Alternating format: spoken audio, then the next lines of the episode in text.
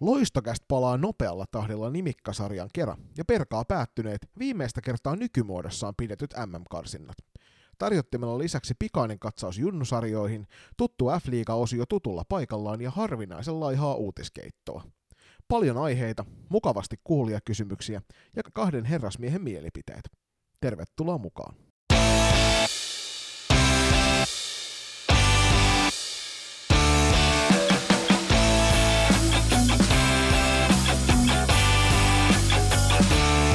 Yllättävän nopeasti palat, palattiin nauhoituspuuhin jo, niin vaikka kauden alussa me vähän jupailtiin, että olisi hyvä pitää tässä nimikkosarjassa semmoinen kolmesta viiteen viikkoa taukoa. Nyt on pari viikkoa vierähtänyt vaan. Tuntuu, että tähän, tähän saumaan osui nyt aika paljon kaiken näköisiä. Kuulijoilta tuli pyyntöjä käsitellä tiettyjä asioita ja sitten sen lisäksi toki noin kuten tuossa alussa sanoinkin jo, että viimeistä kertaa nykymuodossa on pidetty MM-karsinnat, niin ovat valtaosin takanapäin. Nyt oli hyvä sauma palata tälle nopeammalla aikataululla aiheen pariin ja katsotaan, että saadaanko tällä kertaa pidettyä siellä tavoitteellisessa 90 minuutissa vai venytäänkö taas reilusti tänne kahden tunnin päälle. Niin, antaa jakson kulun sen näyttää, mutta tähän niin nopean kommentin, niin mitä on kattonut, niin nyt on yllättävän paljon äh, tullut lisää salibändipodcasteja, ja tosi aktiivisia on ollut nämä salibändipodcastit meidän ympärillä viime aikoina, niin sikälikin ihan hyvät nauhoitella, ettei jäädä junasta jälkeen. Ja nyt uutena tuli tämä Blackbirdsin oma podcast tuolla Keravalla, ja suureksi iloksemme Tyttö- ja podcastin oli myöskin siellä heti toisen jakson aiheena sen seuran Tyttö- ja meiningit. Tästähän me keskusteltiin silloin, kun se alun perin ilmoitettiin, että, että Blackbirds tekee podcastia, isoa hatunnostoa siihen suuntaan, hyvä Kerava, niin että millä tavalla siellä käsitellään sitten naisten, naisten meininkiä. Ja tälle kaudelle on kyllä ilahduttavasti tullut pari kappaletta uusia, ja sitten sen lisäksi myöskin niin salibändi Profeetat teki vähän uudistetulla muodollaan niin, tai nimellä paluun, niin katsotaan mikä meininki. Toivottavasti tota, ensimmäinen jakso oli ainakin ajatuksia Kyllä. herättävä. Terveisiä vaan Monniselle Nissiselle.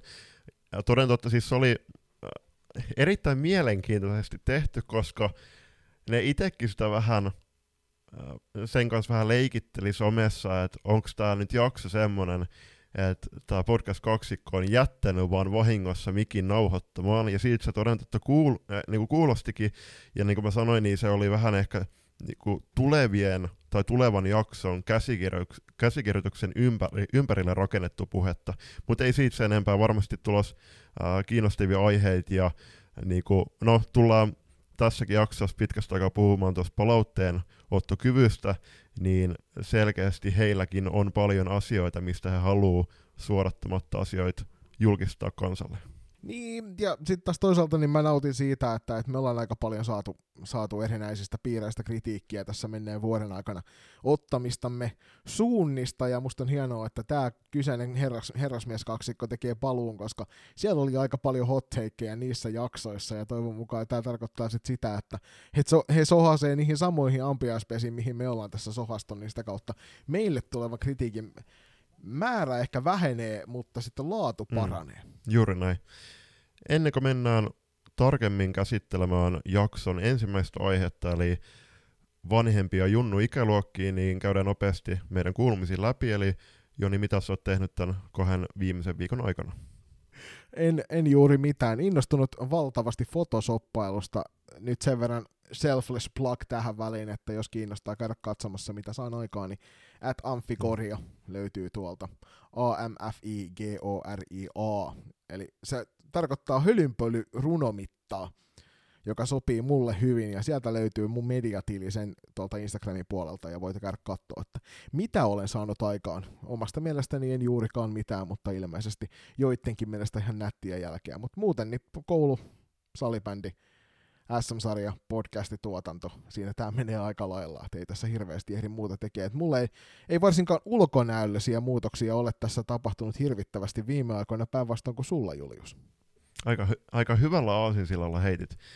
Kiitos. Tota, tuohon Amfigoriaan muuten niin piti, pitikin kysyä sitä. Toki mä oon tiennyt sen, koska sä kerroit silloin, kuinka kauan toi on ollut sun pystys nyt?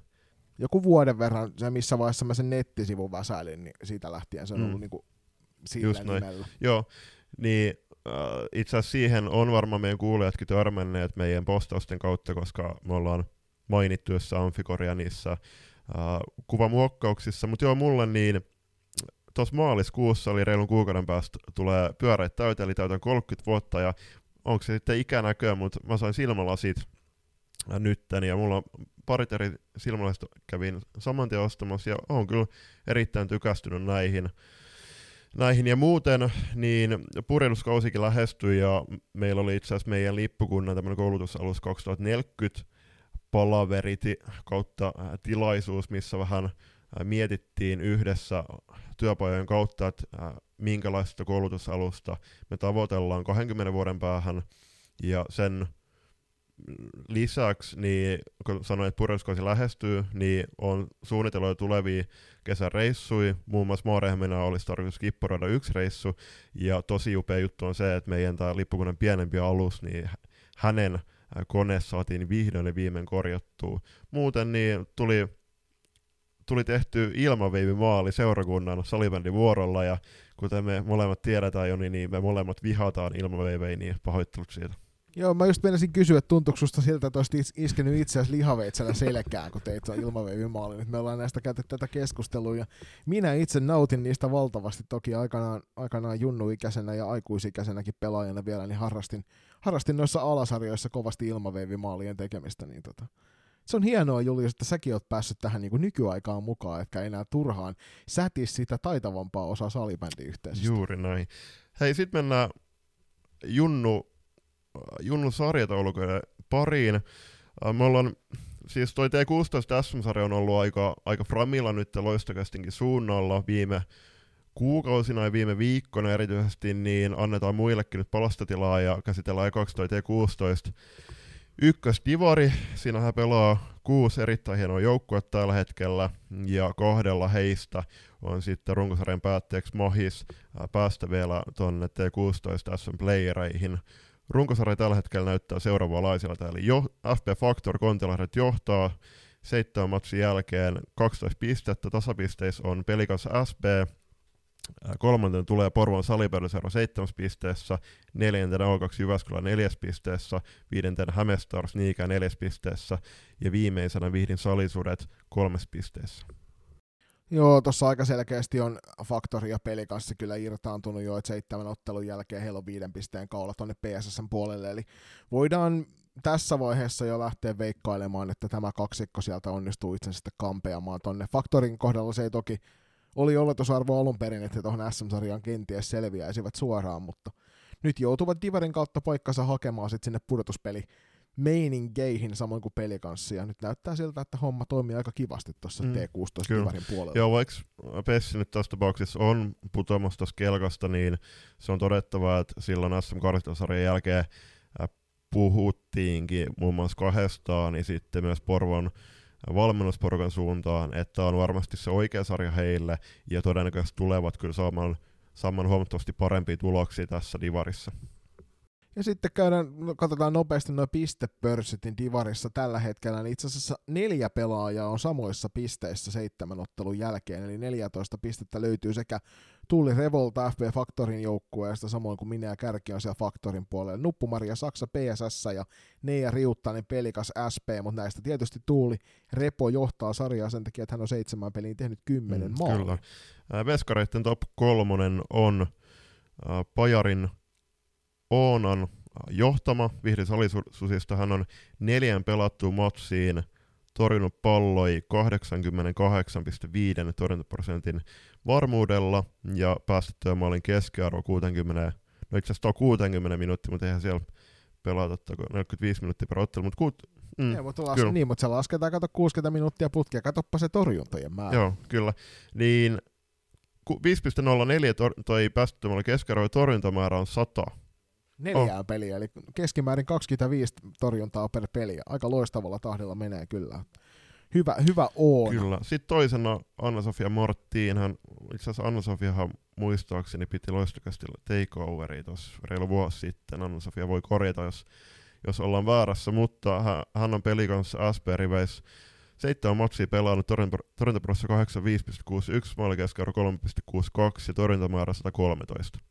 ja kolmantena O2 Jyväskylän Rianna Kolehmainen, viiteen matsia 81,42, torjunta päästömällä keskiarvo 6,49, torjuntoi 9,2, eli aikamoinen pudotus kyllä ää, Pajarin ja Marttiinin jälkeen on tuossa torjuntaprosessissa. On kyllä, mutta sitten taas toisaalta niin yli 80 yltää tuossa myös Irina Päivinä tuolta FB Factorin puolelta, eli niin kuin me ollaan sanottu moneen kertaan, niin 80 on se raja, mikä asetetaan, sitten sen jälkeen voit sanoa, että olet, olet joukkueellesi hyvä maalivahti, ellet jopa loistava maalivahti yli 80 torjuntaprosentilla. Aino, ainoat pari nollapeliä, mitä tuolla on pelattu, niin Emi Ruponen Hämestarsilta on pelannut nollapelin, ja sitten Anna-Sofia Martin pelikanssille pelannut nollapelin. Siinä ovat ainoat nollapelin pelanneet Kyllä. pelaajat. Sitten siirrytään SM-sarjaan, ja siellähän on tämän viimeisimmän loistokästin nimikkosarjan jakson jälkeen pelattu yksi turnaus, ja tätä turnausta ennen pidettiin S, tämmönen SM-sarjan ennakkostudio, ja se keräsi todella hienon määrän. Katselijoita, että parhaimmillaan teitä oli reilu 120, ja keskiarvokin oli sen kahden tunnin aikana 70 luokkaa, eli suuri kiitos kaikille kyllä mä väitän, että se keskiarvo oli kuitenkin niin kuin yli 70, kun se, meillä oli siinä 70 hujakoilla koko ajan mm. se katselijamäärä.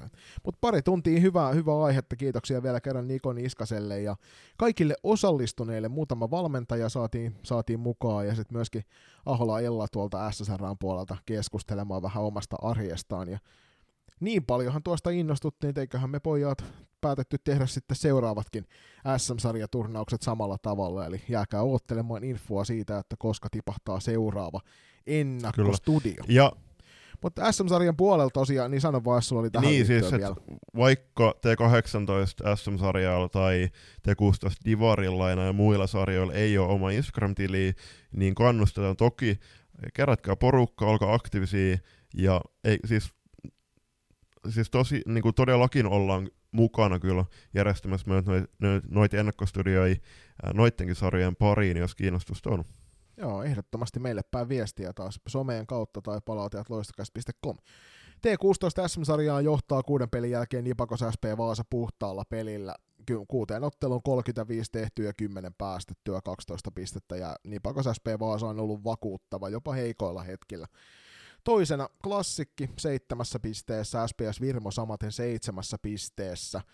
Pirkat FPC Turku kuudessa pisteessä, SSR viidessä pisteessä, Erä Vikingit neljässä pisteessä ja Noten Stars avasi myös tuossa viime turnauksessa piste sadakkeensa tasapelille ja on näin yhdessä pisteessä. Ja parin viikon päästä pelaillaan sitten Mynämäellä seuraava turnaus ja meillä on ainakin omalla joukkueellaan harvinaisen kova tsemppi päällä sinne. Meillä tulee Nipakos SP Vaasa ja emäntäjoukkue SPS Virmo vastaan, eli meillä on ehkä se kaikkein, kaikkein vaikein turnaus näin niin kuin omasta, omasta suunnasta ajateltuna edessä tuolla Kyllä. Mynämäellä. Ja, ja tämä turnaus pelataan tosiaan 18 äh, helmikuuta, niin laittakaa se kalenteri ja tulkaa katsoa Junnu Sappaa, koska Salipäinen on paras paikan päällä. Pistepörssissä top 3 on äh, Nipakos SP Vaasan, naiset, tämä oli Vilja Kuutniemi kuuteen matsi 9 plus 7, Sara Luikku 4 plus 7, Sara Kauffin Kauste 7 plus 2, mutta totta kai mainittava myöskin Mea Stigel FPS Turusta, koska hänellä on Kauffin Kausteen lailla 9 tehopistet kerättynä 6 plus 3 tehoilla. Maalivahtiosastolla nyt itse tällä hetkellä tämän sarjan kovimpana veskarina pitäväni Siiri Tulla Pirkat pitää tota ykkössiä. Neljä ottelun jälkeen torjuntaprosentti 92 ja 50 päästettyä maalien keskiarvo 202, noihin neljään peliin 74 torjuntaa ja yksi nollapelikin mahtuu ja voin sanoa, että meitä vastaan edellisessä turnauksessa niin oli se syy, minkä takia tuo ottelu loppujen Pirkkalan Pirkoille sitten kääntyi siellä viimeisellä minuutilla. Toisena tulee Elisa Viidano ja Nipakos SP Vaasasta kolme ottelun jälkeen 88,37 torjuntaprosenttia 2,22 keskiarvolla päästää maaleja. Kolmannella sijalla tuttu nimi, klassikin Wilhelmina Niemelä.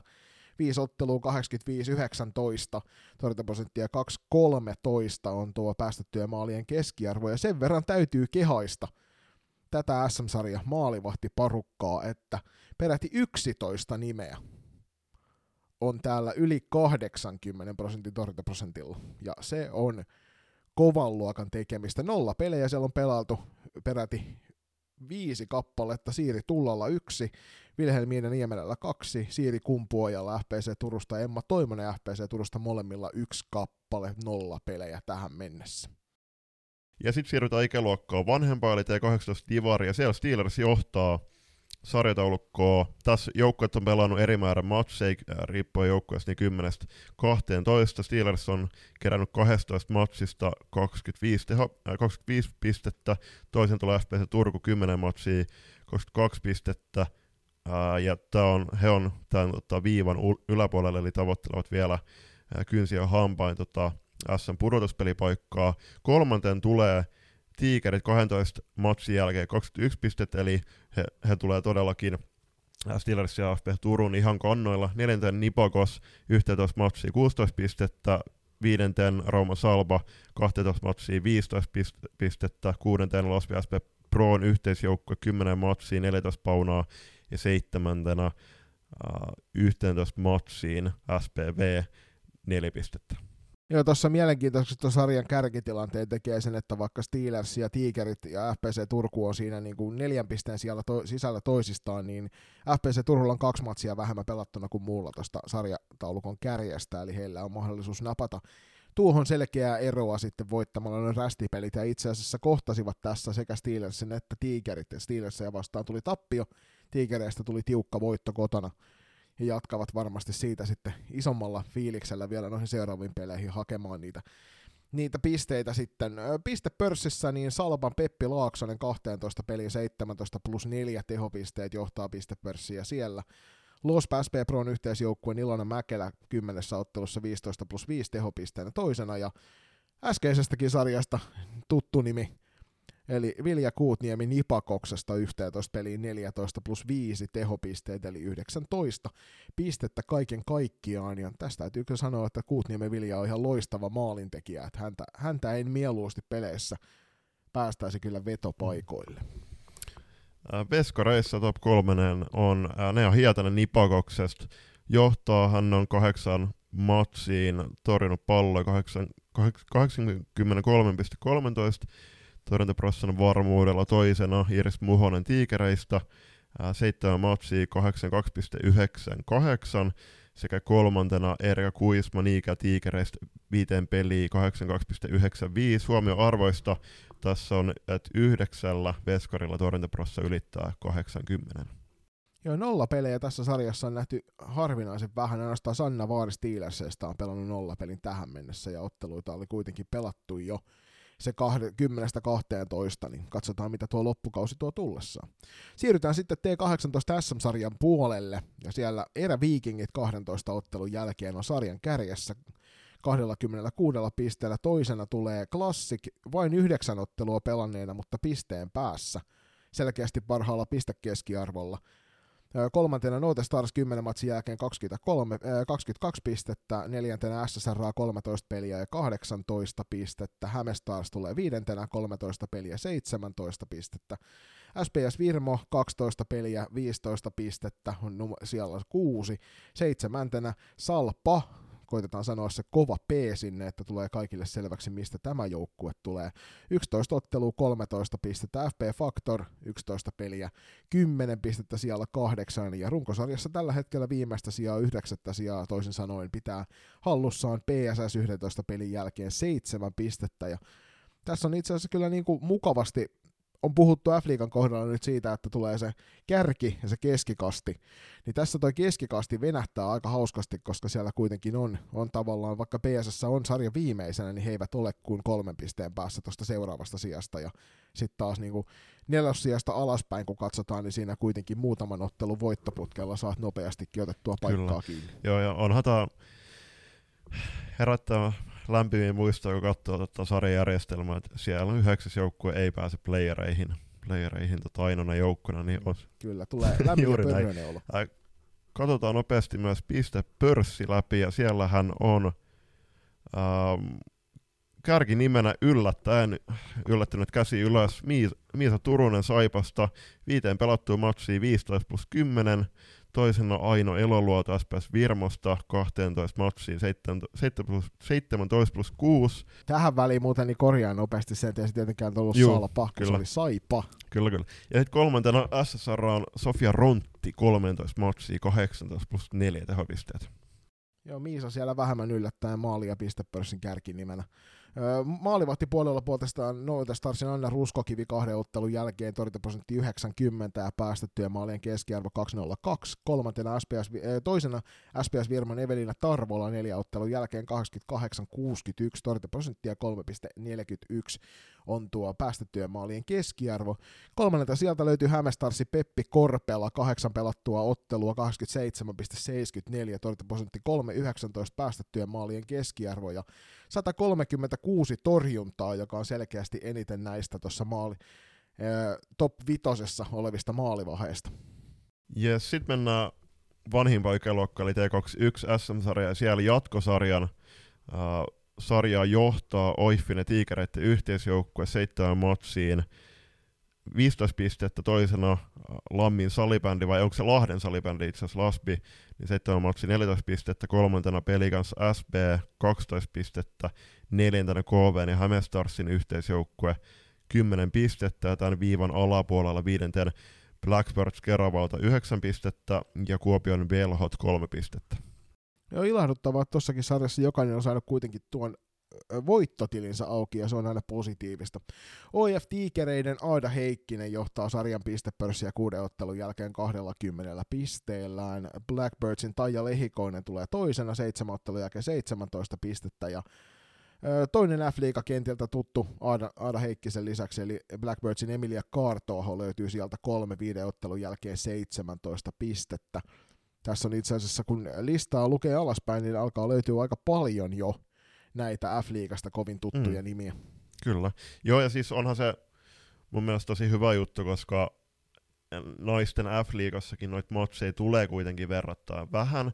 Toki se on aika häilyvä raja, koska just juttelin tänään tuolla hallilla, niin äh, oltiin ihan yhtä mieltä siitä, että toi miesten F-liigan 33 matsia, niin se on todella iso peli, pelimäärä, ja se on ihan luonnollista esimerkiksi, että noita Suomen Cupin otteluitakin pelattiin tämmöisen tuplaotteluina, koska ei, ei siellä haluta tuota ottelumäärää kasvattaa, se on tosi iso kuorma, esimerkiksi toi, töissä kävili ihmisille, niin nyttenkin noista F-liigassa, mitä 21 ottelua, niin kyllä, ja nyt varsinkin, kun miettii, että noista F-liigassakin, niin se pelimäärä, tai pelitahti on niin hassu, että siellä pelataan joku yli 15 matsia syyskaudella nyt kevätkaudella, niin esimerkiksi Asolijoukkueella kausi päättyy helmikuussa, niin se on ihan tosi tärkeää saada näitä junnupelejä.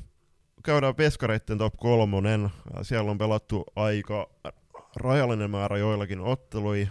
Iris Muhonen Oiffia Tiikereiden yhteisjoukkueesta johtaa Yht, yhdellä pelatulla matsilla torjuntaprossa on 8, 7,5, toisena Laspin Sarasofia Rapo, viiteen matsia 84,95, torjuntaprossa ei kolmantena Oiffin ja Tiikereitten Elsa Pulkkinen kahteen matsiin 84,91 torjuntaprossa.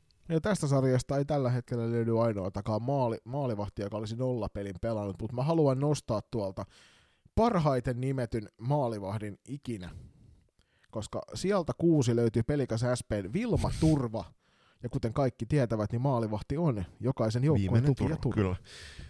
Sitten siirrytään viimeisen sarjaan, eli T21 SM-sarjan ylempääjatkosarjaa, ja siellä kahdeksan kivenkovan joukkueen joukosta eräviikingit johtaa 11 matsiin kerätty 27 pistettä, toisena Tampereen Classic 9 matsiin 21 pistettä, kolmantena SPS Virmon ja TPSn yhteisjoukkue niin ikään 21 pistettä 10 matsiin, neljäntenä Norten Stars 11 matsiin 15 pistettä, viidentenä Porvon salipalloseura 9 kerättyyn yhdeksän pelattuun matsiin kerätty 11 pistettä, Niikä 11 pistettä, Pirkkalan Pirkoilla 10 matsiin, viivan alapuolella OFBC Oulusta 9 matsiin 9 pistettä, ja kahdeksantena O2 Jyväskylän jengi 9 matsiin 2 pistettä. Ja jos T18 puolelta rupesi löytymään F-liigasta tuttuja nimiä, niin täältä löytyy niitä useampi kappale pistepörssin kärjestä.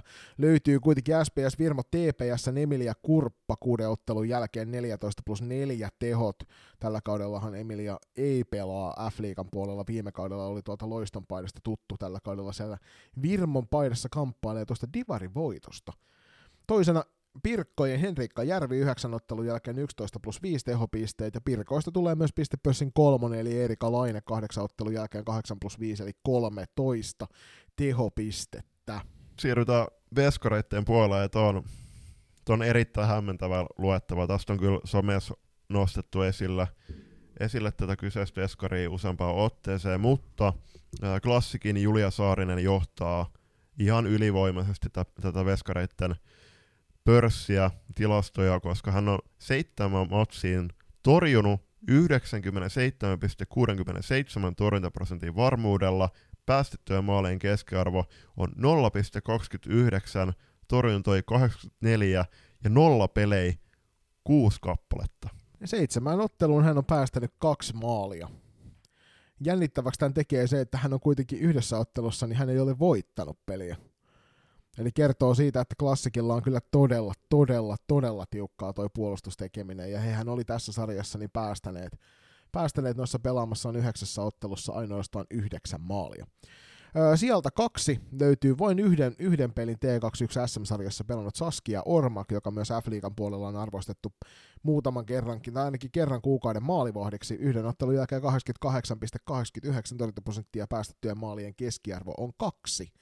Ja kolmannelta sieltä löytyy meidänkin seurasta hyvin tuttu nimi, eikö näin? Kyllä vaan terveisiä Väiskille, eli Emilia Väänän SPS Virma ja Tepsi yhteisjoukkueessa kolmeen matsiin, torjuntaporossa 87,8, päästöttömälän keskiarvo 1,67, torjunta on 36 ja yksi nollapeli myöskin mahtuu mukaan. Niin, täällä tosiaan Julia Saarisen lisäksi niin nollapelejä on sitten kertynyt ainoastaan Siiri Tullalle, joka tuo Pirkoissa pelaa tuttu nimi myös sieltä T16-sarjasta. Sara Koski SPS Virmon paidassa on pelannut sitten tuon ainoan jäljelle jäävän nollapelin näistä. Joo, Sara Koskella muuta kysymys, että onko päättänyt, että pelaako kenttäpelaajana vai veskarin tuossa tulevin vuosina. Äh, huomioarvos tässä lohkossa myöskin on, on, että peräti 11 veskari on torjunut yli 80 prosentin varmuudella. Suomalainen maalivahtituotanto näyttää olevan aika hyvissä käsissä. Joka sarjasta löytyy paljon kovia veskareita ja siitä iso hatunnosto on niin ennen kaikkea niille maalivahdeille itselleen, mutta myös niille valmentajille heidän selkänsä takana, koska näyttää siltä, että aika monessa seurassa tätä nykyään pystytään keskittymään myös maalivahtivalmennukseen, ja se kyllä edesauttaa valtavasti tuota tulevaisuuden maalivahtitilannetta.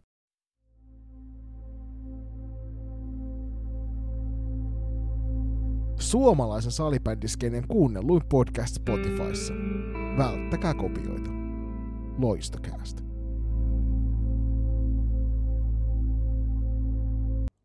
Moi, se on ylivoittava Porvoosta. Aina kun en höpöttele Pessin matseissa, niin kuuntelen loistokäästiä ja sunkin pitäisi tehdä niin, tai muuten roustaan sua huolella Auroralla. Sen verran on noussut keskustelua tässä männä-aikoina juniorisarjoista, että muutama, muutama tällainen yleisökeskustelu, joka on tullut tuolta meidän seuraajien puolelta, ne nostellaan seuraavaksi esille. Tässä mennään tosi helposti.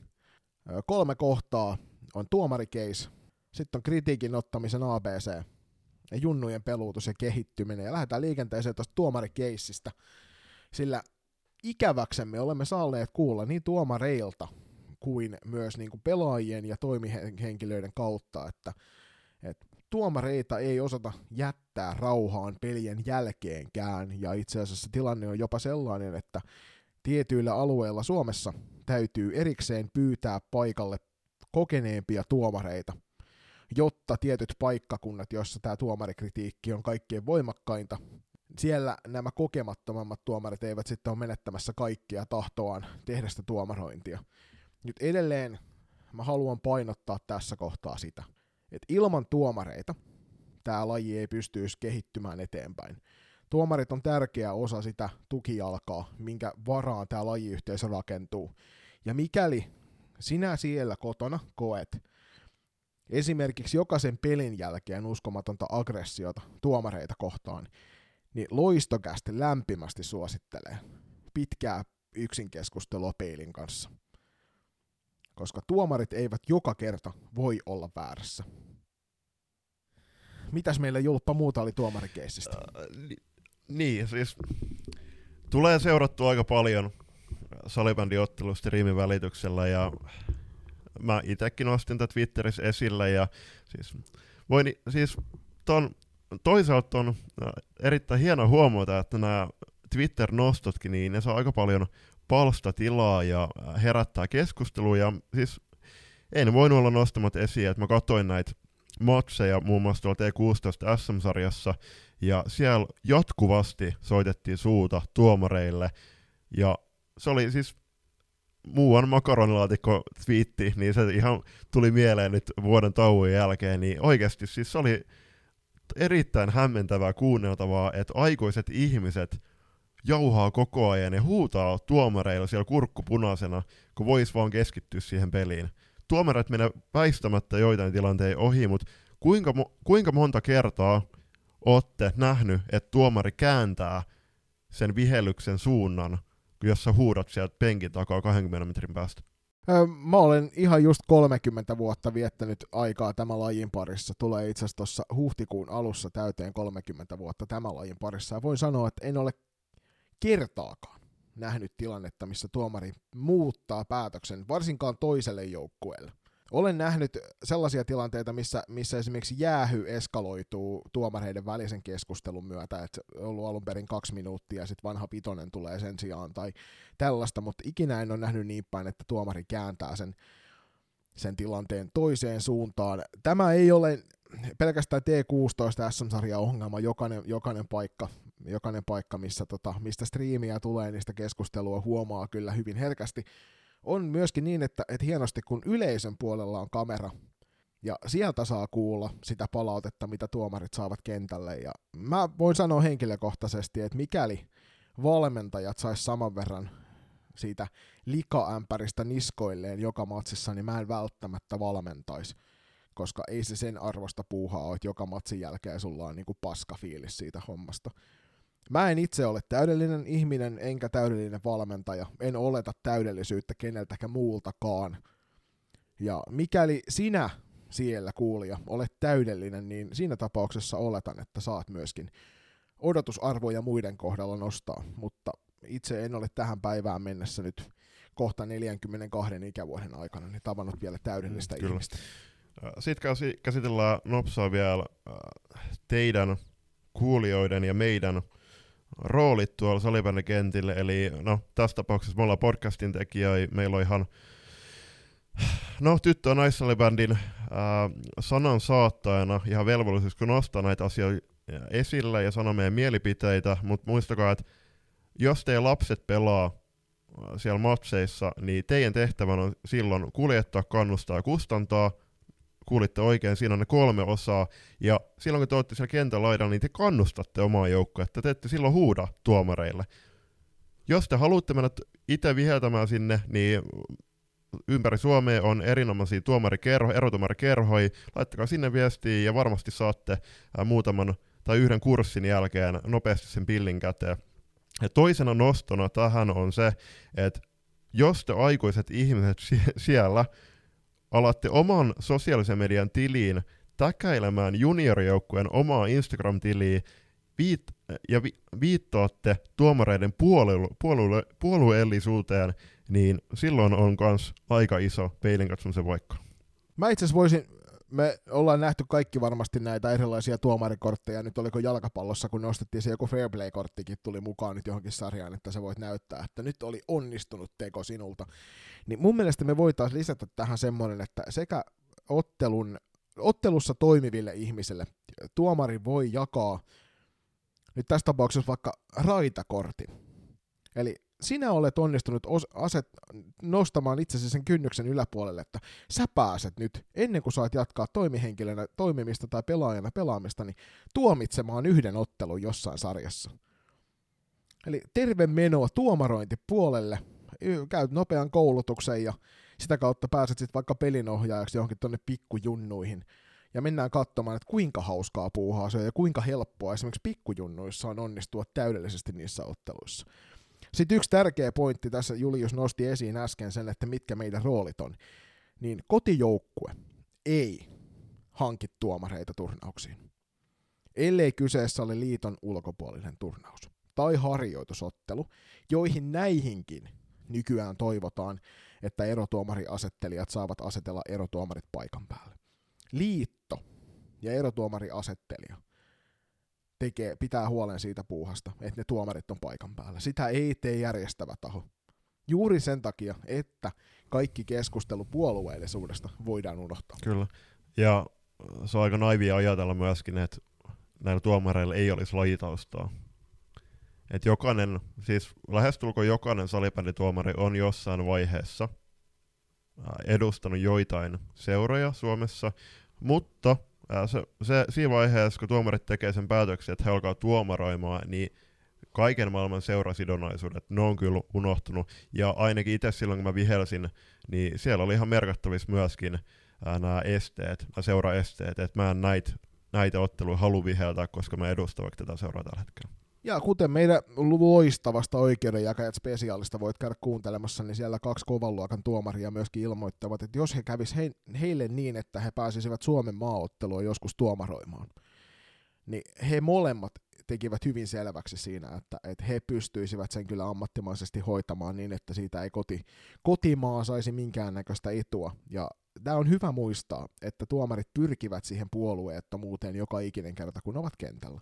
Ja itse asiassa täytyy tuosta sanoa, että tämä T16-turnaus viimeksi tuolla tuolla Kampocentterillä herätti vähän keskustelua just nimenomaan striimien takia, niin tiedän sen myös, että sieltä etukäteen, ennen kuin pelit alkoivat, niin kehuttiin sitä tuomarikaksikkoa, joka noin matsit aloitti, että tässä on nyt kovan luokan tuomarikaksikko, ja silti, silti heistä löysi useampikin toimihenkilö useammastakin joukkueesta sanomista, joka kertoo ehkä enemmän siitä, että, että se keskittyminen siinä ottelun aikana on mennyt väärään asiaan. Itse, itse en itse en pyri huutamaan tuomareille enkä edes omalle joukkueelleni muuta kuin ohjeita hetkittäin kentälle omalle joukkueelle ja ennen kaikkea sitten kannustamaan penkillä.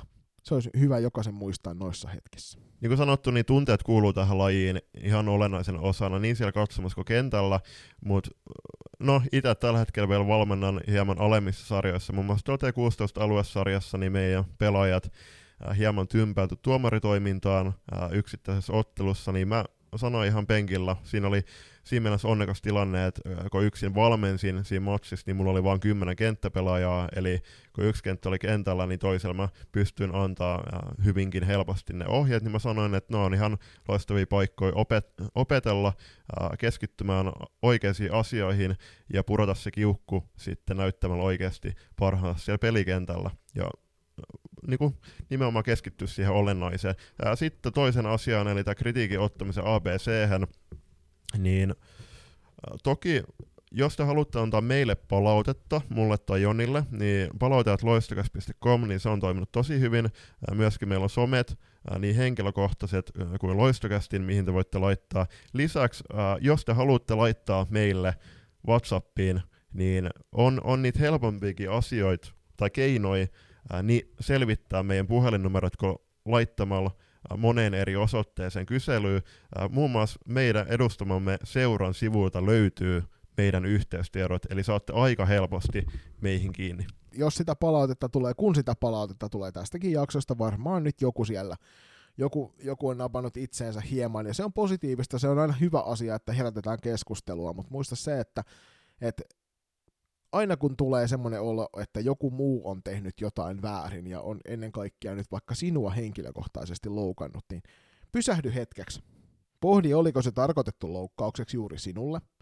Puhuttiinko sinusta henkilökohtaisesti ihmisenä? Mainittiinko nimesi?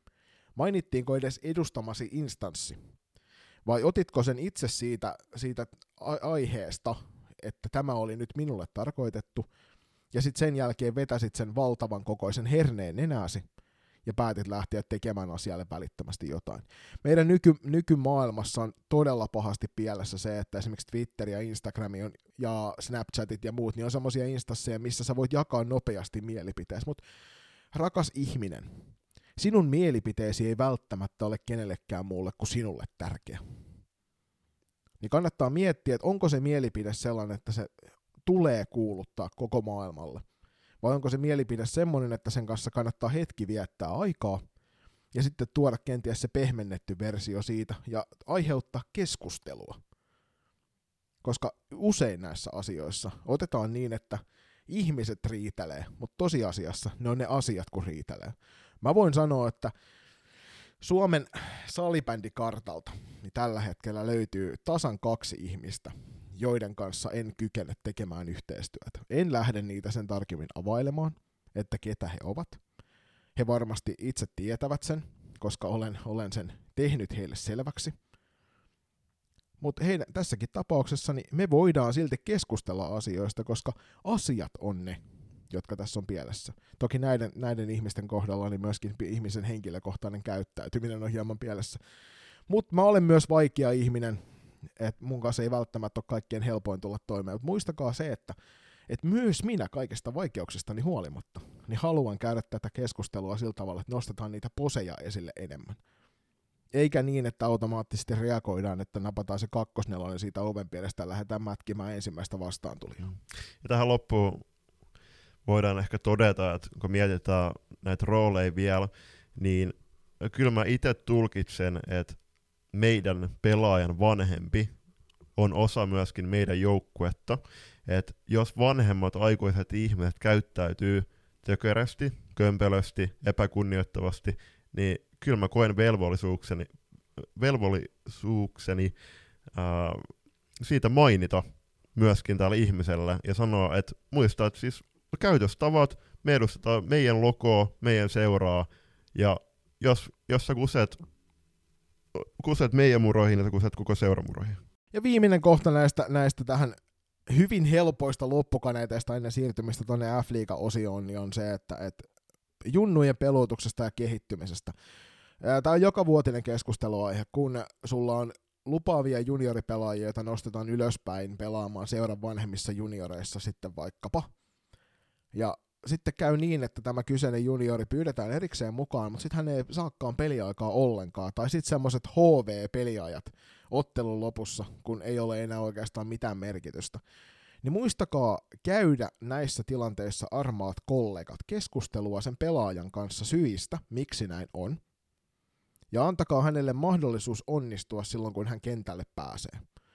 Mikäli näitä keskusteluita ei käydä, ja tämä kyseinen pelaaja hyppää kentälle ja yrittää siinä minimaalisessa peliajassaan tehdä vaikutuksen, niin se ei yleensä auta kumpaakaan teistä, ei sitä joukkuetta eikä sitä pelaajaa. Niin käykää näitä keskusteluja jo etukäteen, jotta se pelaaja on hyvin tietoinen omasta roolistaan ennen pelin alkua, käykää niitä myös pelin aikana, antakaa hänelle vaikka tehtäviä, mihin hän voi kiinnittää huomioon siinä, jotta hän voi sen peli, sitä peliä seuratessa kehittyä eteenpäin pelaajana. Eikä niin, että hän istuu siellä puremassa tuppia sen 59 minuuttia ja 20 sekuntia, ja sitten heität hänet siihen kentälle, ja sitten kritiikki on sitä luokkaa, että voi piip, kun sä taas menit ryssimään kentällä. Hyvin helppo. Tämä on siis oikeasti yksinkertaista. Ja mä oon joutunut tämän kanssa tällä kaudella painimaan paljon. En tykkää itse ollenkaan siitä, että joudun istuttamaan pelaajia. Jonka takia Aikaisemmin olen muun muassa viettänyt unettomia öitä tämän asian parissa. Tällä kaudella olen koittanut siinä kehittyä ja antaa sille pelaajalle palautetta siitä, että minkä takia hän nyt ei ole tässä hetkessä, kun ottelua ratkaistaan, niin ratkaisevassa roolissa. Otetaan tähän väliin pieni breikki, jokainen voi hengähtää, ottaa kupillisen kahvia tai vaikka vaan käydä sen pienen yksin puhelun itsensä kanssa ja palataan tuohon f osioon sen jälkeen. Kylmä Red Bull, parkinkenttä ja kuulokkeissa loistokästä. F-liigan runkosarja on jäljellä joukkueesta riippuen yhdessä neljän matsiin ja panokset kovenee mitä pidemmälle kevättä kohti mennään. Katsostetaan nopeasti Annalan sarjataulukko ja voidaan heti alkuun todeta, että TPS on varmistanut jo runkosarjan voiton. He on kerännyt 18 matsiin täydet 54 pistettä ja toisena äh, yhden ottelun vähemmän pelanneena Classic tulee 41 pisteessä. Joo, TPS oli tuossa ollaan puhuttu siitä, että saako heille joku oikeasti vastusta annettua, ja eräviikingit pisti kyllä kovan kovaa vasten tuossa ennen maajoukkuetta ja näyttivät, että he pystyvät kyllä niin kuin sillä oma, omalla tekemisellä aiheuttamaan harmaita hiuksia TPSlle, ja 5-4 taisi päättyä Tepsi voittolukemiin tuo matsi, se oli, se oli mielenkiintoista seurattavaa, kun matsi oli loppuun asti mielenkiintoinen, mutta sarjan sieltä kolme löytyy PSS 30 33 pisteellä, sieltä neljä löytyy eräviikingit 28 pisteellä ja viidenneltä sieltä vielä SP Pro 24 pisteellä. Kuudentena SSR 18 matsiin 21 pistettä. Kuten taidettiin jo viime jaksossa mainita, niin toi eteläreissu Helsinkiin niin Nurmijärvellä oli todella iso, ja isojen otteluiden tuloksi, tuloksekasta tekoa rankat ankat jatko myöskin tuolla kotiotteluiden äh, joukossa. He alkaisiksi kohtas Porvan salipääseuran ja nappasi siitä kolme pistettä. Seitsemäntenä FPC Loisto on neljän pisteen päässä, kun enää kolme matsia pelaamatta. 17 pisteessä tosiaan ja kahdeksantena Tampereen KV 19 matsia yksi piste puhuttiin edellisessä jaksossa sitä, että SSR ja Loiston välille voi tässä kehittyä hyväkin loppukauden kamppailu. Nyt fakta on kuitenkin se, että molemmilla joukkueilla on kolme ottelua jäljellä. noista se keskimmäinen on SSR vastaan FPC Loisto, siellä on vähän isompaakin tapahtumaa Oulun puolella tuohon viikonloppuun noille peleille. Ja tota, siinä, siinä saa sen kolme pistettä suuntaan tai toiseen, mutta SSR viimeinen ottelu on myöskin KV vastaan, joka tarkoittaa sitä, että heillä on selkeä ennakko, ennakkosuosikin asetelma tuossa kamppailussa kuudennesta sijasta, ja saa nähdä, kyllä varmaan loppuun asti toivotaan, mutta seuraava ottelu näyttää sitten aika pitkälti se, että Loiston on pakko ottaa voitto, voitto seuraavasta pelistä, jotta heillä on ihan aidosti mahdollisuus kamppailla SSR kanssa tuosta kuudennesta sijasta. Viime jaksossa mainittiin jo, että äh, Ervin suunnalta kuultua äh, Raine Laine olisi jättämässä seuran kahden vuoden jälkeen, ja meidän saamien tietojen mukaan Kim Chelström olisi joukkueen uusi päävalmentaja. Ei Chelström, vaan Selström. Nyt muistetaan, että se toinen on entinen huippujalkapalloilija ja toinen on Kuru. Pitää muistaa, muistaa se, että Selström on kyseessä. Joo, nämä koppikäytävän huhut kertovat näin meille. Mitään ei ole mihinkään suuntaan varmistettu, eli muistakaa jälleen kerran kevät, kevät lähestyy ja huhu corneri on taas täällä, niin mennään näillä. Öö, jatkosopimuksia kuitenkin on tullut tuolta Ervin puolelta ja siitä isoa posia siihen suuntaan, että niitä julkaistaan jo näin varhaisessa vaiheessa.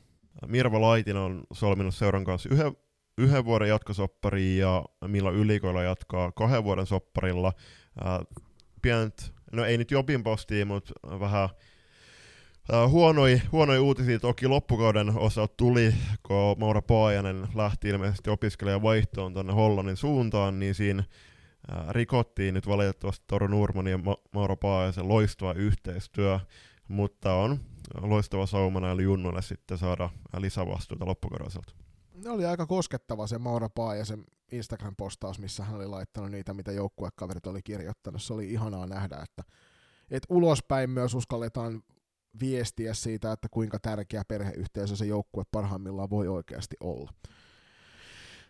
Muita, muita juttuja tästä varsinaisesti ei ole NLAn puolelta keskusteltavissa tässä vaiheessa. Loistosta ja mahdollista karsintapaikasta tuli sitten meiltä kuulia kysymystäkin, että mitkä on FPC Loiston tulevaisuuden näkyvät. Ja mm, omalta kohdaltani sanotaan näin, että, että olemme kuulleet tässä, että asioita on tehty tuolla taustalla – emme ole missään tekemisessä, niin kuin, läheisissä tekemisessä tämän joukkueen kanssa.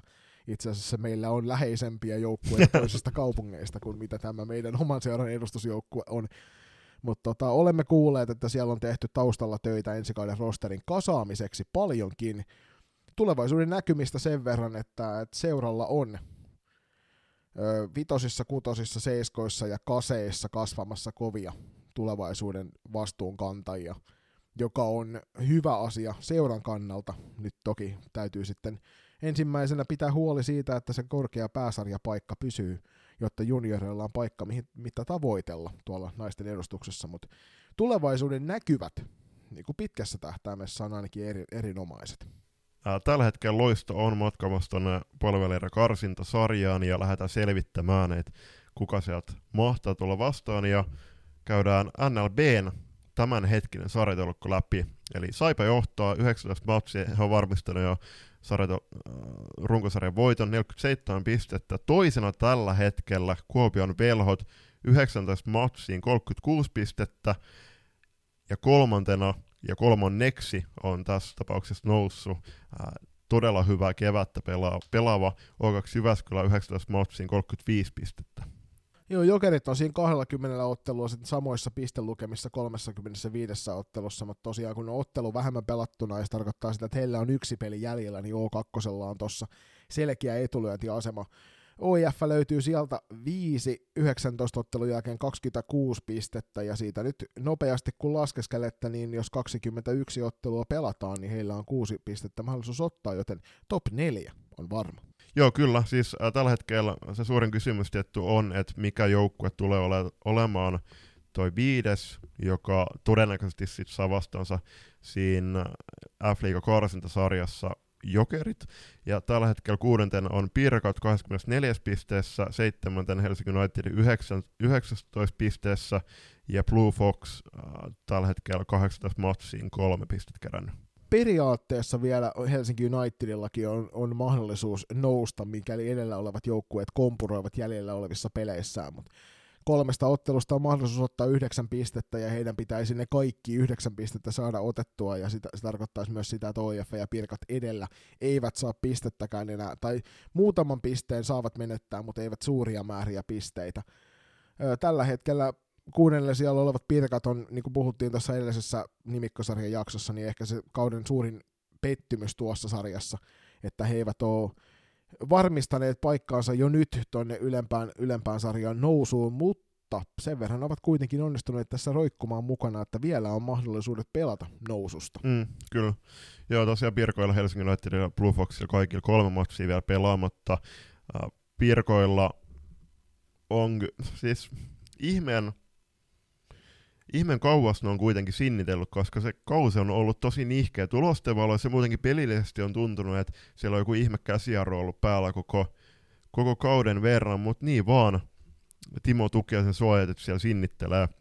Ja suurin kysymyksen on toi velhojen, myö, velhojen äh, noin kaksi vikapeliä, että miten pystyvät pit, äh, pitämään ton äh, niinku, siis pelin kasassa, koska sekin on ollut tosi niin ajoittain todella näyttävä se peli ja semmoista ää, kellokortti joukkueen otteita, mutta tällä hetkellä O2 Jyväskylä pelaa niin hienoa kevätkautta, että toi O2, O2 velhojen välinen matsi 11 helmikuuta, niin se tulee olemaan kyllä todella herkullinen iso, iso hatunnosto antaa myös sille sarja- tai otteluohjelman suunnittelijan puolelle, sillä vielä tässä, vaikka matseja ole montaa jäljellä, mutta isoja pelejä on vielä useampi kappale. Otetaan tuosta tosiaan vaikka helmikuun 11. päivä Helsinki United Pirkat-ottelu on Pirkoille todella tärkeä peli.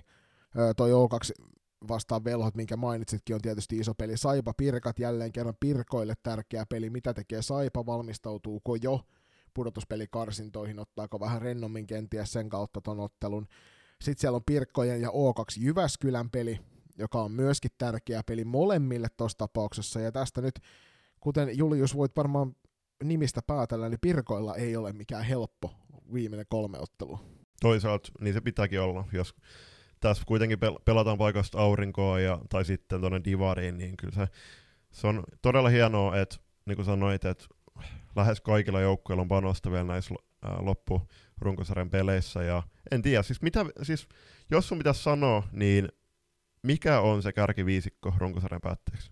No siis Jokereilla toi ainut jäljellä oleva peli on 18 toi runkosarjan viimeisenä päivänä 18 helmikuuta, niin Saipaa vastaan, ja tossa nyt se on heillä kotiottelu. Mulla on jotenkin semmoinen fiilis, että, että Saipa kyllä tuon matsin klaaraa, klaaraa tuossa. Pir- Pirkoilla on tosi vaikea loppuohjelma, samoin kuin OIFllä – heillä on Blue Foxia vastaan ensin peli, mutta sitten on Helsinki United siellä viimeisessä, ja jos ei helsinkiläiset mitään muuta ole, niin kentällä on vaikeita vastustajia. Et sitä kautta, jos niinku nyt nopeasti katsotaan tuota sarjataulukkoa tällä hetkellä, niin vaikea on nostaa pirkkoja ton loppuohjelman vuoksi OIFn yläpuolelle. Muuten toi top 5 on varmaan sitten sitä kautta niin aika selkeä jo tällä hetkellä. Juu, samaa mieltä. Mä en millään usko, että Pirkot enää nousee Oiffin ohi, mutta no, mä itse veikkasin silloin NLBn ennakos, että velhot tulisi voittamaan peräti koko tämän NLBn, no näin ei tule tapahtumaan, niin mun on pakko sanoa, että Jaakko Saavalaisen suojatteen meno on kyllä näyttänyt oikeasti sen verran vakuuttavat viime otteluissa, että mä heitän O2 Jyväskylän Saipan perään kakkoseksi. Joo, kyllä toi viimeiset pelit on heillä ollut sen verran vahvaa tekemistä. Sanotaan, että ei välttämättä niinku ihan parasta tekemistä, mutta se tasaisuus siinä joukkueessa rupeaa olemaan sellainen, että sillä pärjätään jo otteluissa pitkälle. Ja mun on helppo olla sun kanssa samaa mieltä niin paljon kuin velhoja povattiinkin alkukaudesta tonne ylemmäs. Siinä on iso, iso kamppailupaikka molemmilla kaksi peliä jäljellä ja piste erottaa heidät tällä hetkellä sarjataulukossa, niin käydään sitä kamppailua varmasti tuossa vielä. Mm, mä uskon myös siihen, että O2 nappaa tässä viimeisellä kierroksella sen paikan sieltä kahden parhaan joukosta ja tätä kautta sitten pelaa näillä näkymin loistua vastaan sitten pudotuspelikarsintoja. No, käydään hetken päästä noita aamukarsintoja läpi, mutta äh, niiden lomassa tuli myöskin vähän puheeksi tämä F-liigan pistepörssi, ja itse asiassa all pistepörssi, siellä on äh, aika nopeasenkin tahtiin muutama verrattain lyhyen aikaa äh, pääsarjassa pelanneita pelaajia noussut ihan top 50, ja se herättää totta kai keskustelu siitä, että kuinka, kuinka reilu tämä äh, näiden pisteiden kirjaaminen on oikeasti esim. näitä aikaisempia kausia ajatellen, miettii esim. Katriina Kassu Saaris, totta kai Kassukin silloin kun pelasi, niin hän pelasi matseja, milloin Classic äh, eli, eli ja pelasi Dynastiana, niin totta kai sielläkin oli niitä ns helppoja matseja, milloin pystyttiin lähestulkoon kävelemään ja tekemään niitä äh, ku, yli kuuden pisteen pelejä. Mutta en mä tiedä, siis mun mielestä se on vähän sääli kyllä tämä NLA-NLB-sekoilu, että siellä on NLBssä muun muassa niin Anna Yli Kojola, joka on tehnyt ihan loistavan uran, pela, pelaa ihan loistava ura vieläkin, mutta hän on kuitenkin tehnyt valtaosan noista yli 400 pisteestä tuolla ihan kunnon naisten salibändiliigassa, milloin ei ollut tasolohkoja.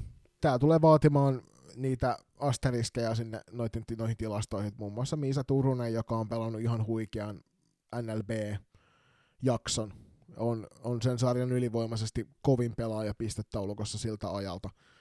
Mutta moni on varmasti sitä mieltä, että voidaanko noita suoraan siirtää sieltä sitten niinku naisten liigan puolelle, ensi kaudella sitten tuohon F-liigan puolelle.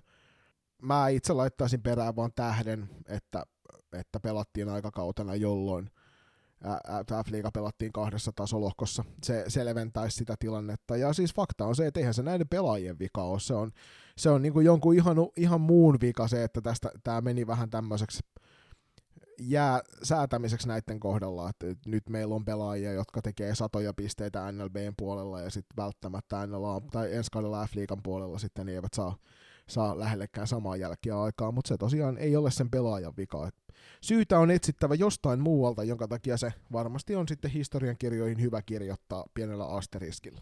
Otetaan, otetaan tähän loppuun vielä yksi kuulija kommentti ennen äh, ekalle erätaulle siirtymistä, ja kuulijat tuli tosiaan huomioon, että Tepsi pelaa kupittoilla, loisto Raunistilla kyllä vain oikein nähty. Äh, se on toki heidän niin kuin näiden seurojen, seurojen päätös niin kuin olla, tai päätös pelata missä, missä lienee, mutta kyllä se to, tosiaan kun katsonut noita Tepsinkin matseja muutamassa ollut paikan päällä, niin totta kai ne alkushowt on tosi hienoja, mutta on se myöskin verrattain kolkon näköistä, kun siellä on se 200-300 ihmistä paikan päällä versus Nytkin toi aika optimistinen arvio siitä paikalla Niin, no just, just näin.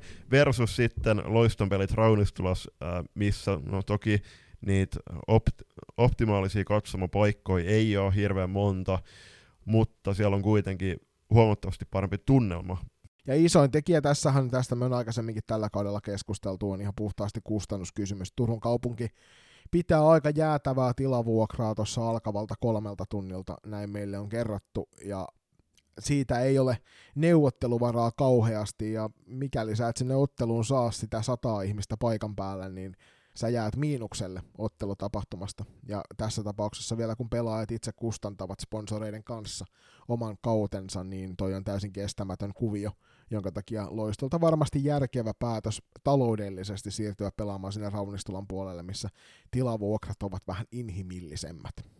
Ihanne tilanteessa toki meillä olisi ihan siis ympäri Suomea kupittaan hallin kaltaisia pyhättöjä ja ää, siinä ää, Yski Iskän hienossa pääkallo, pääkallo, tota, pääkallokirjoitelmassa, komment, mikä keskustelupalstalle laitettu, laitettu setti, niin ää, siinä todellisuudessa noi kaikki matsit olisi loppuun myyty ja tunnelma olisi mitä loistavia.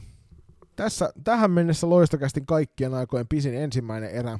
Olemme käsitelleet paljon asioita. Muistakaa, jos teille tulee palautteita mieleen, niin palautteet loistokäst.com on se tili, tili, mistä saa kaikkein helpoiten sitten vähän pidempääkin vastausta. Mutta me siirrytään nyt erätauolle ja palaillaan sitten tuonne MM-karsintapuolelle. Haluatko olla mukana tukemassa loistokästin matkaa sählyviidakossa? Siihen löytyy monia eri tapoja aina kuukausilahjoituksista paitoihin. Jos siis tilanteesi sallii, niin olisimme kiitollisia kaikesta avusta, jonka teiltä saamme. Upeat hupparit, kollegit ja teepaidat löydät osoitteesta kauppa.kloffa.fi kautta loistokäästä. Jos puolestaan haluat ryhtyä kuukausilahjoittajaksi, se onnistuu Patreonin puolella.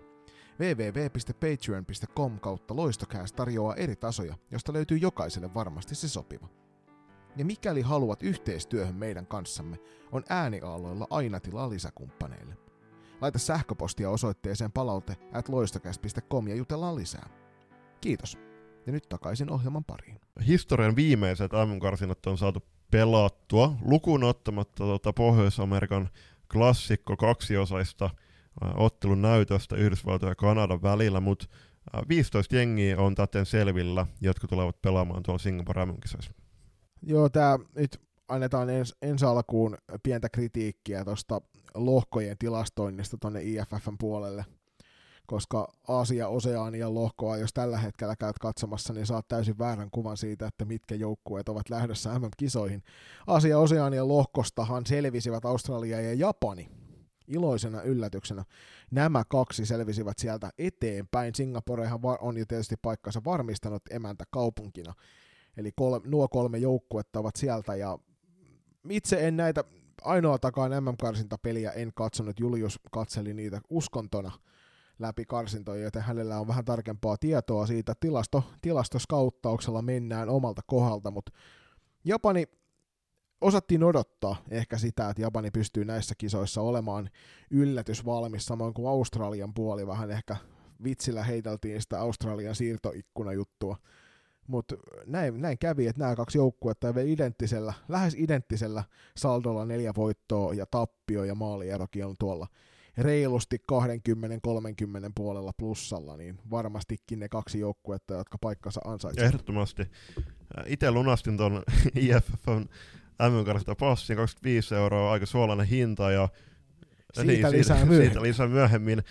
Niin katoin joitain matseja työpäivien lomassa. Aikaeroista johtuen noin ajottu aika lailla aamuvuoroihin ja kun tuolla Turun yliopistollisessa keskussarassa oli sen verran rauhallista välillä, niin laitoin sieltä kännykän apista noin loistavat matsit pyörimään. Huomion arvoista oli se, että no, Taimaa on tiedetty aika pienikokoiseksi joukkueeksi, niin kyllä nuo japanilaiset pisti aika monta kertaa noita noit taimalaisia lattiaan ja siinä niiden välisessä matsissa taidettiin, oliko siinä seitsemän vai kuusi ka- kaksi minuuttista, ne oli aika lailla kaikki semmoisia jäähyjä, missä jompaa kumpaa pelaajaa ajettiin ihan surutta. No harvina, harvittavasti tämä tarkoitti myös sitä tämä karsintatulos, että meiltä ei suomalaisia nähdä tässä lohkossa nyt mukana, mukana skaboissa. Öö, Taimaa jäi niukimmalla mahdollisella erolla pois MM-kisoista, eli keskinäisten otteluiden maalierolla. Tämä tulee hyvänä muisti, muistikuvana varmasti esimerkiksi Salpa Karhuille tuosta muutaman vuoden takaa C-tyttöjen S-sarjasta, niin tota, ei, ei juuri ton tiukemmaksi voi mennä, mutta se ei ollut ehkä se isoin yllätys, tasaisia kamppailuita kun käydään, mutta meidän ennakkoon kisoihin odottama Filippiinit veti aikamoisen mahalaskun näissä, näissä skaboissa. Niin mä en tiedä, onko siellä Filippiinien eurooppalaisjoukkue laittanut Rivakosta jonkun aurinkolomaan ja sieltä suunnannut sitten tonne Johnpuri pelaamaan. Se oli aika, siis aika moista pelailua niin sanotusti, että ei ollut oikein mitään käyttöä noilla eurooppalaispelaajilla pelaajilla oikeasti noita kovimmat vastaan. Toki sitten näitä uutta Seelantia ja Etelä-Korea vastaan, niin totta kai meidän, meidänkin niin kuin suomalaispelaajat, niin tot, kyllähän ne tulosta tekee tuolla. Mutta kokonaisuudessa Filippinen joukko tosi iso pettymys, ja mitä nyt myöskin paikan päältä kuuluu, niin siellä keskityttiin vähän, vähän väärin asioihin, eli tässä tapauksessa Taim, esimerkiksi Taimaan joukkueella huutelemiseen siellä kenttien ulkopuolella. Niin, tai muutama tunti ennen ottelun alkua istuskellaan vielä uimaltaan reunalla nautiskelemassa auringosta, niin se ei välttämättä ole se, mitä tuolta on haettu. Et siinä on ehkä Filippiinin sitten äh, maajoukkueen taustahenkilöstöllä peiliin katsomisen paikkaa, että miten on saatu toi läpi vietyä toi, toi kisa-urakka, mutta joka tapauksessa ei, ei mitään poisottamalta Japanilta ja Australialta.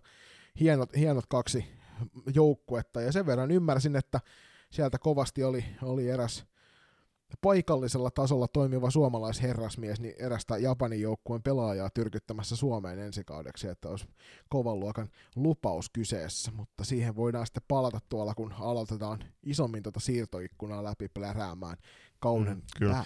Uh, Taiman putoaminen totta kai iso pettymys, varsinkin näin suomalaisten näkökulmasta, koska siellä kuitenkin pelaa kolme suomalaista, pelas, pelasivat vielä, vieläpä tosi isossa roolissa. Ja toki kat, katkeran suloiskalkki on toi sarjajärjestelmä, että se sitten herättää taas kysymyksiä, että miksi Filippiini, Filippiinit, Etelä-Korea ja Uusi-Seelanti että eihän näitä tässä tapauksessa ollut merkityksellisiä oikeastaan. Mutta siis toisaalta on se sarjasysteemi ja sen mukaan mennään. Ja kyllä siis Taimaakin, niin siis todellakin voivat olla ylpeät suorituksesta, kaatoivat Japanin, mutta kyllä siis summa summarum, niin Australia ihan selkeä ykkönen mun mielestä noitten matsien otannalla, vaikkakin Japani silloin, Japani voitti ää, silloin tokavikana päivänä Australian. Siinä oli toki Toki pienen kysymysmerkkin oli Japanin pelivire siihen matsiin, koska ää, Taima piti aika korkeat pelitempoisia matsissa, niin siinä jutteli myöskin Taima, niin kuin, ää, esimerkiksi Tinno Siljamäen kanssa, niin silloin vähän pienen niin kuin toiveen oli, että Japani ei olisi jaksanut Australia vastaan pelata, mutta mitä vielä? Se, mitä näissä, näissä skaboissa ei nähty niin paljon tuolla Aasia Oseanian lohkossa, niin oli julmettomia maalieroja, mutta niitä sitten taas puolestaan ja niiden kautta aikamoista keskustelua MM-karsinta urakan järjellisyydestä nähtiin noissa Euroopan lohkoissa. Öö, nähtiinkö Julius yllätyksiä? Nähtiin, koska Euro 4 lohkosta Ranska pääsi maan historian ensimmäistä kertaa MM-kisoihin. Joo, ja ennen kaikkea hei, rankingin sijoitus mm. 25, eli he ihan selkeästi ylisuoritti tässä Joo, lohkossa. ehdottomasti. Ja itse asiassa, jos mä muistelen oikein, niin mä veikkasin, että tässä lohkossa saatetaan nähdä se yllätys. Toki mä veikkasin, että Ranskan sijasta Unkari menisi menis tuon MM-kisoihin, mutta toisaalta ranskalaiset voi kyllä äh, tarjota patonkia viiniä unkarilaisille, koska Unkari voitti Italian 6-4 ja sen myötä paikka aukesi sitten Ranskalla myöskin. Niin jos sen aivan väärässä on Julius, niin me saatiin näistä, näistä 12 Euroopasta, Euroopasta MM-kisoihin lähtevästä joukkueesta niin 11 molemmat oikein. Mutta se, se kertoo ehkä enemmän tästä MM-karsinta urakasta itsessään ja sen järjellisyydestä kuin siitä, että, että, että siellä olisi tapahtunut iso, isompaa, niin kuin, isompaa tällaista tason nostoa ja me oltaisiin vedetty jotain yllätysyrityksiä. Juu, aika, aika hyvällä statseilla ollaan vedetty toistaiseksi näitä. Ää, toki niitä huteakin on tullut, tullut että veikattiin, veikatti kaikki oikein lukuottamatta tätä euro neljä lohkoa. Ää, käydään nopeasti läpi jengit, jotka voi pikkuhiljaa alkaa varailemaan lentolippui. Ja kannattaa itse asiassa varatakin, koska ihan kun katsoin noita hintoja, niin tällä hetkellä joulukuussa Helsingistä lentäisi Singaporeen ja takas, niin reilu 800 euroa. Se on aika siet, siedettävä hinta. Euro ykköslohkosta vähemmän yllättäen lohkovoittajana ja ihan uskomattomalla maalierolla jatkoon menee Ruotsi. 108 maalia neljässä ottelussa plussalla. Pienen... he, he, voi, he, voi, he voi miettiä, että, että mm. kannattiko meidän No, mutta toisaalta siis pieni eka Ruotti sulta, kun päästi Latvia vasta yhden maalin. Se on totta. Toisena tosiaan Latvia 35-24 toi maaliero ja kolmantena Saksa, joka sai yllätys, yllätys, yllätys sen maalitilinsä auki näissä karsinoissa 30 ja 35 oli toi maaliero heillä. Ja tämä kolmikko nyt oli jo edellisestä kisoista tuttu, joten sitä kautta ei tullut suurena yllätyksenä, että he jatkossa ovat. Mm. Ruotti taas voittaa Iso-Britannia kuin 42-0, ja mä katsoin niitä vetoja, niin siinä oli 98 vetoa maaliin kohti, eli siinä ei lau- lasketa edes mitään tolppalaukauksia tai ohilaukauksia, eli aikamoista tykitystä ja pienen nosto myöskin, niin no kallokästis noste on jaettu noita Neko ja Posei, niin mun possi tässä jaksossa on, on menee tuonne Hollannin suuntaan, koska Hollannin salibändiliitto jako sen IFFn yhden Reelsin, missä olisi ollut Ekelinde Ruottilta, niin vei hollantilaiset ihan sata, satanollasin tilanteessa, ja siinä oli joku hyvä musiikkitausta. No, mutta hollantilaiset ehkä osaa suhtautua itsensä sellaisen sopivalla itseironialla. 42-0 tosiaan, eli mä, mua itseäni olisi kyrpinyt kyllä ihan valtavasti se, että sieltä kaksi vetoa vain sata saatiin ammuttua maaliin kahti. Et olisi ollut pakko viimeisellä sekunnilla heittää ihan tarkoituksella vaikka pitkästä pää, omasta päädystä maalille vaan palloa, että saadaan sata täyteen. Euro 2 äh, menee vähemmän yllättäen Suomi, Norja ja Tanska. Ja itse asiassa ennen näitä MM-karsintoja mehän puhuttiin, olisiko ollut mikit päällä tai ainakin mikkejä ulkopuolella, että Suomi ei ole yleensä ollut se joukko, joka latoo noita 20 0 nolla tuloksia, mutta äh, niinku, no siis viimeistä kertaa, kun näitä MM-karsintoja pelattiin, niin totta kai Suomenkin piti alkaa niitä maaleja latoa entistä tiuhempaa tahtia, ja siellähän muun muassa Tanska tuossa MM-karsintojen vi- vikasottelussa kaatui 24-0. Niin, ja sitten toki pitää muistaa tuo Itävalta-peli, joka päättyi 2-24 Suomelle. Että kyllä siinä muutama tommonen isomaallisempi ottelu Suomelle tuli. Suomi ei tosiaan ole profiloitunut semmoisena murhaajajoukkueena, niin kuin toi on toi Ruotsi näissä, näissä kinkereissä. Ja nyt varmasti saatiin sitten, ainakin kokeiluja oli paljon sen kokoonpano sisällä, mikä matkassa oli, ja se on varmasti hyvä asia. Ja ennen kaikkea iso onnistumisia näille ensikertalaisille, jotka oli matkassa antaa hyvää, hyvää sellaista lisävirettä tälle loppuvuodelle sitten ennen, ennen kuin Singapore MM-kisat alkaa. Toisena tästä lohkosta jatkoon meni Norja, 38-14 oli toi heidän maalieronsa, Suomen maaliero 76-5 siis noissa peleissä. Ja Tanska meni kolmantena jatkoon, maaliero oli vinkeästi 25 maalia Pakkasen puolella, mutta 16-41 maaliero näytti riittävän heilläkin sitten tästä, tästä lohkosta jatkoon, ja näin ollen myöskään ei yllätyksiä nähty täällä. Euro kolmosesta jatkoon menivät Sveitsi, Slovakia ja Viro. Sveitsillä maaliero 73, 8, Slovakialla 7, 1, 10 ja Virolla 21, 28. Viro päätti äh, MM-karsta rupeamaan klassikkomotsin Espanjaa vastaan, joka päätti Virolle 4-0. Joo, ja tämän lohkon isoin, isoin voitto oli Ukraina ja Sveitsin välisessä pelissä, missä Sveitsi teki 0-33 loppulukemat. Ja jälleen kerran, oliko tässä järkeä? Euro nelosesta vielä, niin Tsekki lohkovoittajan 96-7 maaliero siellä, Puola lohko kakkosena 40-11 ja Ranska, joka tosiaan ranking-sijoituksestaan 25 huolimatta selvisi näihin MM-kisoihin mukaan. Maaliero on mairitteleva miinus 38, mutta 5 ja 43 riitti euro nelosesta jatkon puolelle, kun muut joukkueet eivät onnistuneet nappaamaan niissä tärkeissä peleissä pisteitä.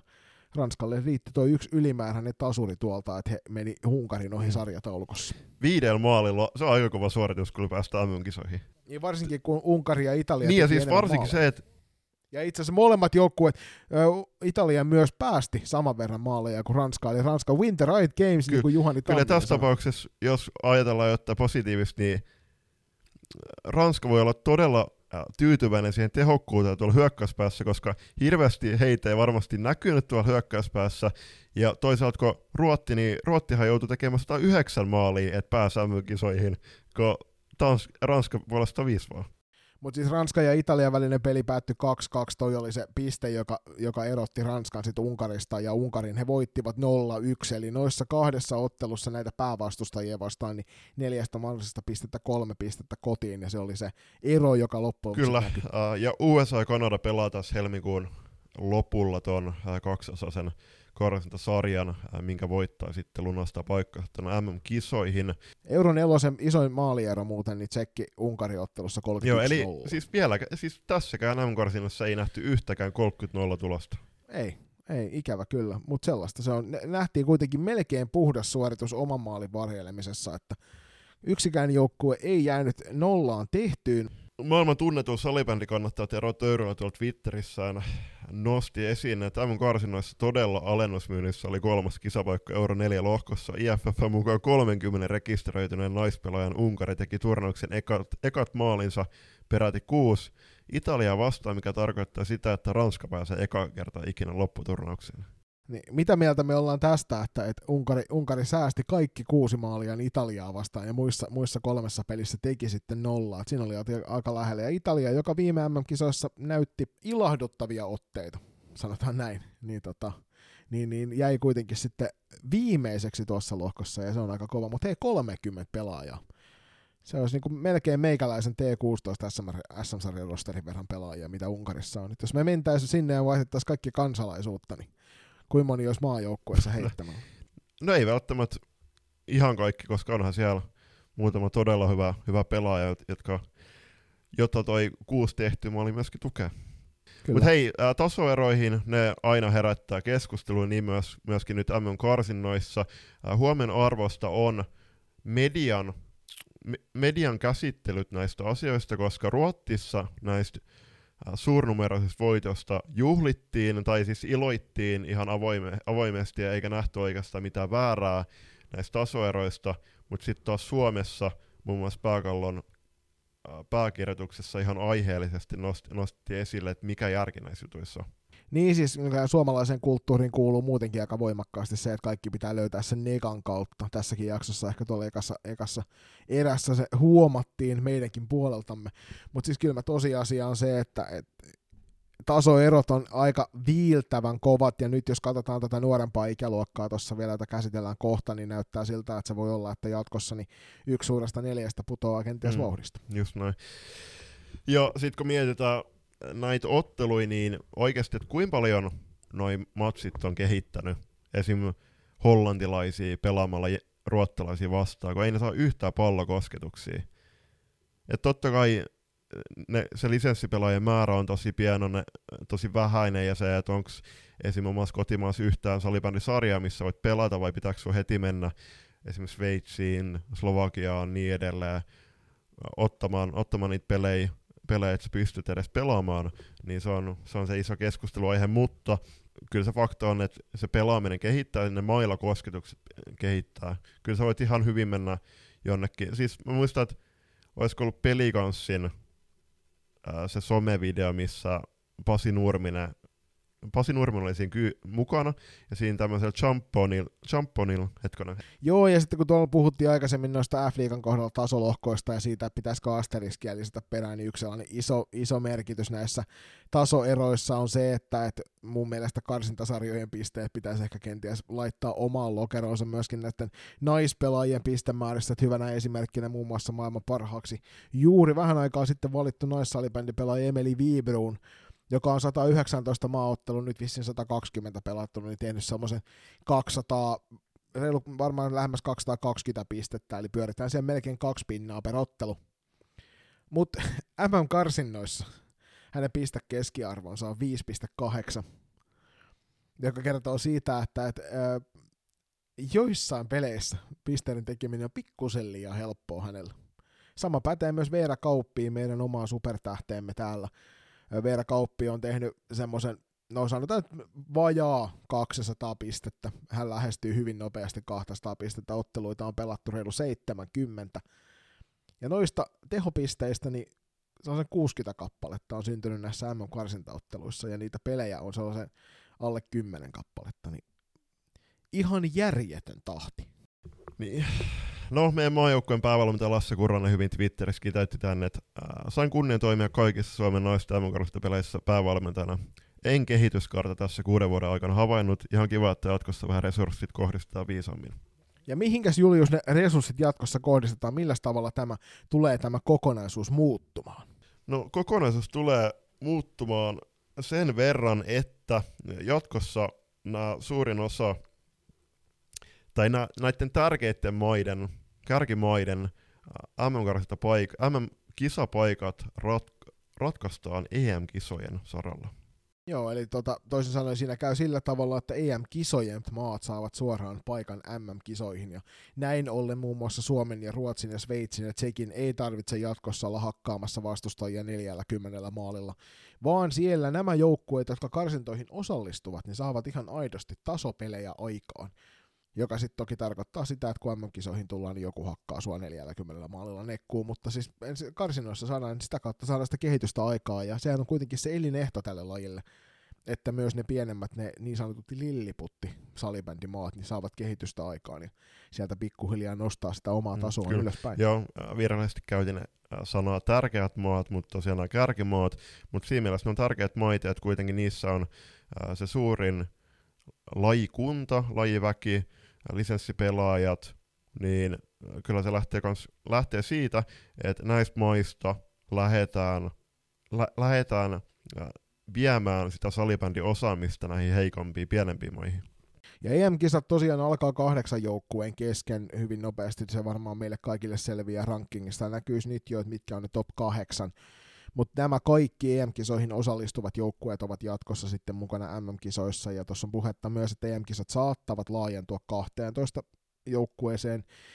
Sitten täytyy ehkä käydä keskustelua siitä, että onko ne EM-kisatkään järkevät järjestää, jos siellä on 12 joukkuetta ja taas saadaan niitä samanlaisia 42 lukemia, koska se ei, se ei kehitä sitä lajia eteenpäin. Tuo kahdeksan on noissa varmasti ihan hyvä, koska todellisuudessa siinä on kuitenkin kahden kerroksen väkeä sitten taas heti, heti välittömästi siinä kahdeksassakin paikan päällä, ja ennen kaikkea se, että olisi kiva nähdä niitä yllätysranskoja myöskin MM-kisoissa jatkossa, eikä niin, että kaikki 12 paikkaa suoraan mm, periytyy mm, EM-kisoista. Loppu on todettava äh, IFFn toiminnasta, että onhan tämä ollut todella turha, turha setti, ja rupeamat nämä MM-karsinnat, että tulee ihan suunnistus mieleen, äh, Jukola viestissä, niin siellä on niitä hajontarasteja, äh, jonka myötä jonka myötä sitten eh, niinku, hajotetaan porukkaa nimensä mukaisesti, että kaikki ei peesa toisiaan. Ja tässä on ehkä käynyt niin, että IFF-väki on nähnyt, sokaistunut siitä olympiaunelmasta ja mennyt sitä kohti näillä MM-karsinnoilla, että isompi väki kiinnostuisi, vaikka sitten se toinen, toinen tota, ratkaisumalli olisi ollut huomattavasti toimi, toimivampi, eli luopua saman tien tästä MM-karsinta mutta tähän vielä loppuun muistutetaan sitä, että esimerkiksi Suomen naisten maajoukkueella yhteisiä tapahtumia on ihan hirvittävän vähän. Et kun moni nosti sitä, että mikä järki näissä on, niin nyt sulla oli helppoja pelejä, se tiesi jokainen, että Suomi tulee tuosta heittämällä menemään jakso, jatkoon, vaikka olisivat pelanneet mailat väärinpäin, niin luultavasti olisivat silti selvinneet jatkoon asti. Niin nyt saatiin kuitenkin tuo, tuossa viikon aikana yksi tärkeä kokemus yhdessä joukkueelle, ja siellä ajettiin sisään monta keltanokkapelaajaa, jotka ei aikaisemmin ole esiintynyt, esiintynyt välttämättä kuin esimerkiksi leirityksissä, missä ei ole pelattu pelejä muuta kuin keskinäisiä otteluita. Niin näiden pelaajien se joukkueen kohesion kannalta toi on tosi tärkeä, tä, tärkeä tapahtuma. Muistaakseni Fincampeni ja EFT mietitty, mietitty tuossa syksyyn ja sitten on tosiaan ne kesäleirit.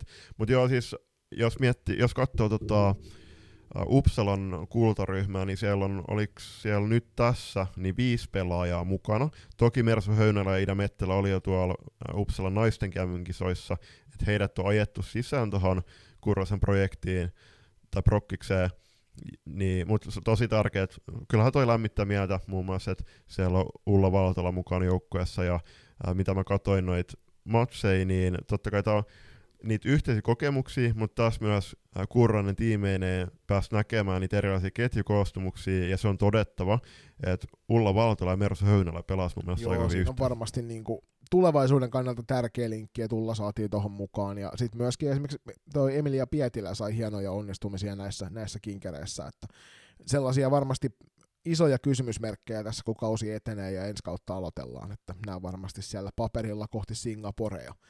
Puhuit Uppsalan U19 kulta maajoukkueesta, niin siirrytään tästä sujuvalla aasensillalla kohti kolmen maan turnausta, joka käytiin Suomen ja Tsekin ja Sveitsin kesken tuolla Radet Kralovessa Sveitsin maalla. Ja tota, Suomelta oli mielenkiintoinen joukkue kasassa. Ensimmäinen tämmöinen isompi, isompi hässäkkä, minkä toi Simo Leppänen mukaan valitsi. Ja nämä pelit näky ihanasti tuolta Tsekin kanavilta ilmaiseksi, jos vaan linkin osasi löytää. Iso kiitos sulle Julppa, kun sen jaoit sinne varmasti. Jos tullut viimeistään eilen mieleen, että ai niin joo, eikös niillä ollut semmoinen, mutta nyt sain muun muassa omille junnuille jaettua nämä pelit hyvissä ajoin. Öö, kaikki pelit näin ainakin osittain, mitä Suomi pelasi. Ja minkälainen fiilis sulle jäi tuosta U19 urakasta tuolla Tsekin maalla? Mm. No, se, to, se on todettava tähän alkuun, että mä en nähnyt sitä eka Sveitsi-peliä, joka taas päättyi Suomen 11-2 voittoon, jos se väärin muista. Ää, muit, muita pelejä näin, ää, muun muassa sen takia siirrettiin tätä nauhoitusta, että molemmat näki tämän viimeisimmän tsekkimaksin sunnuntailta. Ää, kaiken kaikkiaan huomattavasti positiivisempi fiilis jäi tästä joukkueesta, ja tästä turnauksesta verrattuna tuohon syksyn EFT. Mun mielestä joukkue on mennyt huomattavasti eteenpäin pelisuunnitelmallaan, mutta ja totta kai kysymysmerkkejäkin sinne jäi, mutta siis mukavasti uusi nimi verrattu siihen EFT. Toki se oli, se oli tiedossa, että siellä suoritettiin tietynlainen soihdunkanto 04 nuorempiin, niin äh, se, toki, että se oli ihan luonnollisesti, että siellä tuli näitä uusia nimiä. Äh, pelaajan nostoina mun täytyy todeta, että Milla Granlund jatko noissakin otteluissa ää, tosi vahvaa kauttaan, ja Milla on mun mielestä siis ihan ansaitusti kantokapteenin nauhaa, koska hän on totta kai pelitaidot on ihan erinomaiset, mutta hän, hän noissa otteluissa näytti myöskin, että hän oli täydet 45 minuuttia. Joo, täytyy niin sanoa ihan samaa, että hän oli, hän oli kyllä enemmän kuin paikallaan sama. Se on ollut tällä kaudella f loiston peleissä, että ei välttämättä pistetilastossa näy joka kerta, mutta se työnteko sille joukkueelle on äärimmäisen arvokasta. Ja itse asiassa toinen nosto vähän samoilla termeillä, niin nostan tuon IBF Falunissa pelaavan Nova Veteläinen Lindgrenin esille, joka tuli varmasti meillekin mutta myös suurelle yleisölle yllärinä, että tämmöinen pelaaja tuolta Ruotsin maalta löytyi. Tuntui vähän siltä, että oli vaikeuksia lähteä käyntiin, käyntiin joukkueen kanssa ennen kaikkea niin kuin ajo, ajotukset ja ajatukset oli vähän hukassa kanssa sen kentällisen kanssa, mutta mitä pidemmälle turnaus meni, niin sen paremmin Nova pääsi pelille mukaan ja mun mielestä oli viimeisessä kahdessa ottelussa kyllä niin kuin jatkuvasti joukkueen kannalta järkeviä tekoja. Uppsalasta tutut noin tilanteen vaihdot, niin oli myöskin nyt varsinkin Tsekkiä vastaan pienenä ongelma, mutta äh, niissäkin on, on otettu äh, merkittäviä kehitysaskeleja oikeaan suuntaan. Selkeästi näki, että tuolla hyödynnettiin noita äh, seura, seurajoukkueissa tutka paremmin, muun muassa Evelina Hanna ja Pinja Suhonen pelas äh, kimpassa – siinä taisi Mila Granlund olla pääosin heidän keskellä, ja sitten myöskin Misa Turunen ja Elsa Holopainen, jotka on tuolla Saipas tehnyt todella kovaa jälkeen junnusarjassa sekä NLBssä, niin se on loistava ratkaisu mun myös. Joo, ja Miisahan oli tietysti pelaaja paikallaan jälleen kerran, että Suomen vaikein peli oli se peli, missä Miisa oli, Miisa oli niin sivussa kokoonpanosta, ja se ei varmasti ole mikään yllätys, että näin kävi. Se täytyy sanoa, että sä mainitsit Kielsa Holopaisen 07 syntynyt, mutta sitten sen lisäksi myöskin toinen 07 eli Ella Virtanen, niin pelasi tosi vahvat maaottelut molemmat näistä, ja varmasti tota, iskivät nimensä aika, aika isolla kirjaimella siihen paperiin, missä sitten ruvetaan seuraavia projekteja miettimään, koska ei näkynyt toi heidän nuor- nuoruutensa, että he oli kuitenkin vähintään sen vuoden nuorempia kuin kaikki muut, jotka tuolla matkassa oli, niin se ei näkynyt millään tavalla heidän otteessaan, vaan päinvastoin. Uh, totta kai se tsekki vastaan näkyy mun mielestä fyysisissä kaksin kamppailuissa. Uh, ne tavallaan niinku fyysisesti vaativien pelien puute tuolla kotimaan sarjoissa, koska T18, T21, mitä nämä pääosin pelaa, nämä pelaajat, totta kai siellä on myöskin F-liigaa pelaavia, niin ei ne ole niin fyysisesti vaativia matseja kuin mitä nämä maa, maajoukkopelit on, ja selkeästi tsekki vasta Toki otettiin tähän viimeiseen peliin niin sitten revanssi, revanssi tsekeistä, että Sveitsi voitettiin molemmissa peleissä, ensimmäinen tosiaan vähän runsaammin ja toinen vähän tiukemmin, ja tsekille hävittiin ekassa, mutta voitettiin toinen, ja se oli kyllä niin kuin, Suomelta tämä jälkimmäinen oli, oli taktisesti aika kypsä kokonaisuus. Kyllä. Uh, pelaanostoni Julia Saarinen jatko myöskin äh, tosi vahvoja otteitaan. Äh, selkeä ykköskassari mun mielestä tuohon Lahden projektiin, jos ei ihme tapahdu. Äh, Sitten pientä jopinpostia tuli myöskin Suomen joukkueella. Laura Katajista loukkaantui tosi ikävän näköisesti tuossa lauantain Sveitsi-kamppailussa. Ja tässä välissä pikaista parannamista Lauran suuntaan, koska Laura on pelannut tosi hienoa kautta myöskin tuolla junnusarjoissa. Sen lisäksi Martina Karvonen, pienet nilkkarallit ilmeisesti tuli vedettyä tuossa tsekkimatsissa. En tiedä Martina vammasta sen tarkemmin, mutta toivotaan molemmille pikas parannamista. Oli kyllä ilahduttavaa nähdä taas U19-pelejä.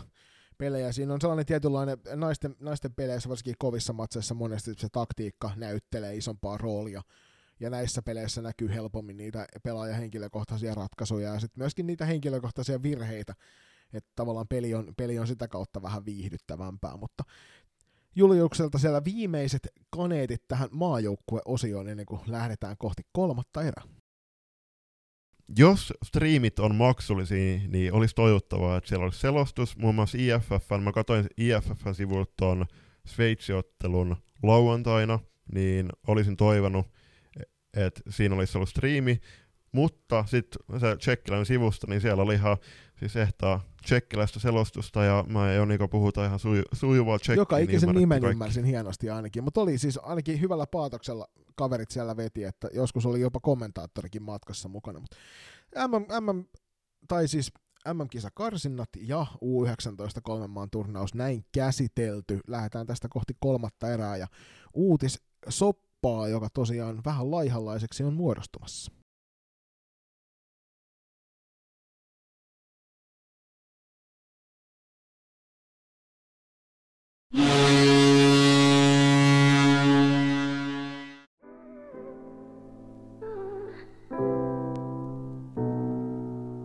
Lenkkipoluille, reenimatkoille ja pidemmille bussireissuille seuraksi.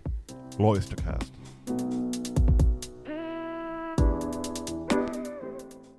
F-liigan naisten sarja uudistuu kaudella 2023-2024 ja tämän myötä naisten sarjan brändityö jalkautuu seuroihin.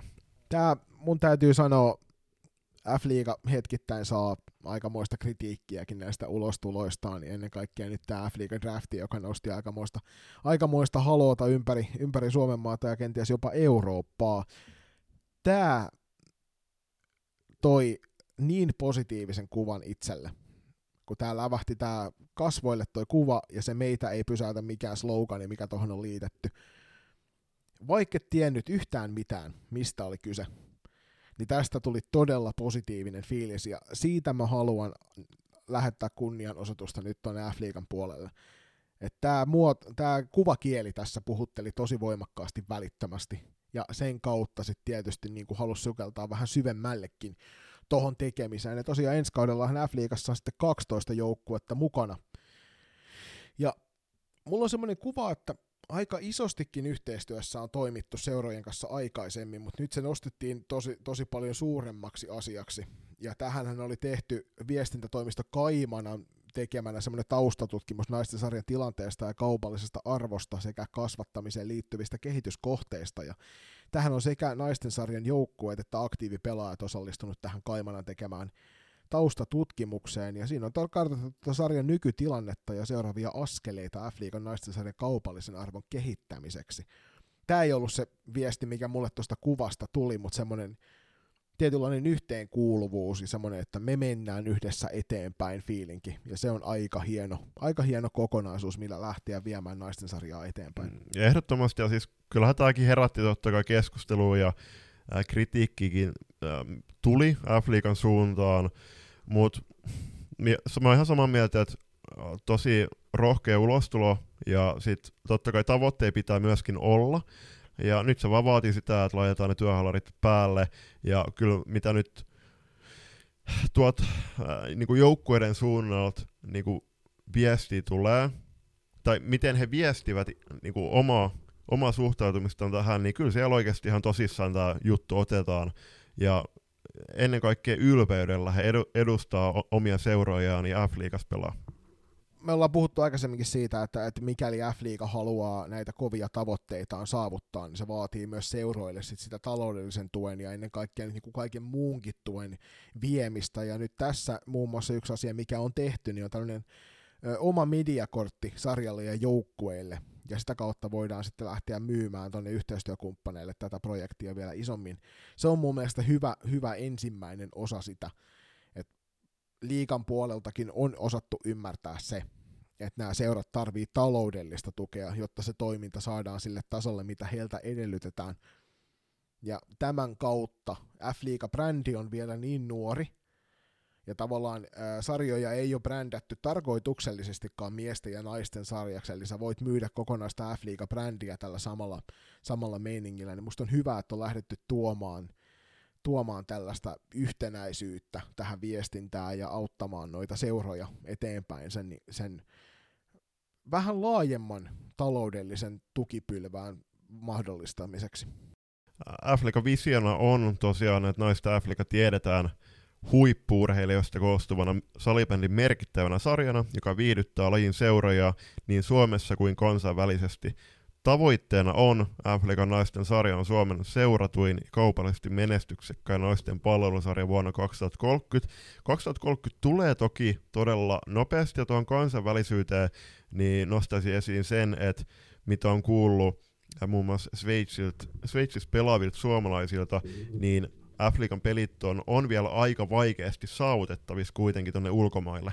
Et se on ehkä vähän semmoista pehmeät puhetta vielä, että se vaatii myöskin oikeasti kunnon tekoja. Niin siis vanha suomalainen sananlaskuhan sanoo, että ei suuret sanat suuta halkaise. Et se vaatii ikävä kyllä tekoja alle, että ruvetaan myöskin viemään eteenpäin tätä suunnitelmaa, mutta pohjaa luodaan koko aika.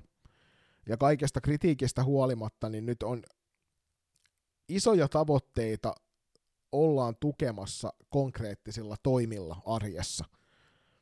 Ja ymmärretty on se, että se kaikkein tärkein voimavara on ne pelaajat ja on ne seurat. Ja sen, sen varaan sen on rakennuttava. Sä et voi luoda brändiä F-liiga ja odottaa, että, että se itsessään tekee sen työn sun puolesta, vaan se vaatii joka ikisen instanssin osallistumasta tuohon kokonaisuuteen.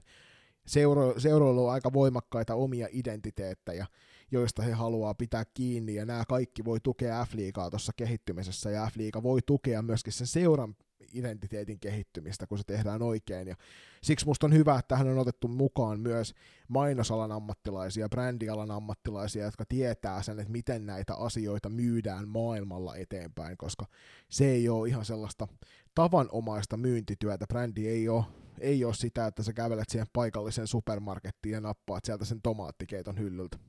Toi uutiskuva, niin toki tuossa kuvassa on pelaajia, jot, tai joiden se, osan seurat, seuroista ei tulla esimerkiksi ensi kaudella F-liigassa näkymään, ja nyt kun tämä F-liiga, no siis laajenee vai, vai supistuu 12 joukkueen sarjaksi anyway, niin se tulee lisäämään tasoeroja, ja sitten voidaan, totta kai siis pessimistit voi kysyä, että onko tämä sitten oikeasti huippusarja, mutta äh, se, on, se on se askel, mikä meidän pitää ottaa, että varmasti äh, se niin kuin hede, se työ, tästä työstä kannettu hedelmä, niin se tulee olemaan joku kolme, neljä vuoden päästä, milloin nähdään oikeasti nämä todellisu, todellisu, todelliset ää, tilanteet esim. tasoeroissa. Ja se on, siis totta kai näissä tasoeroissa, niin se on hyvä, että nyt tulee sitten ne kärkitaistot, keskita, keskipään ää, kamppailut ja sitten ne pohja, ää, pohjapäännöt. Ja sitten se on todettava, että todennäköisesti tähän vuoteen 2030 ää,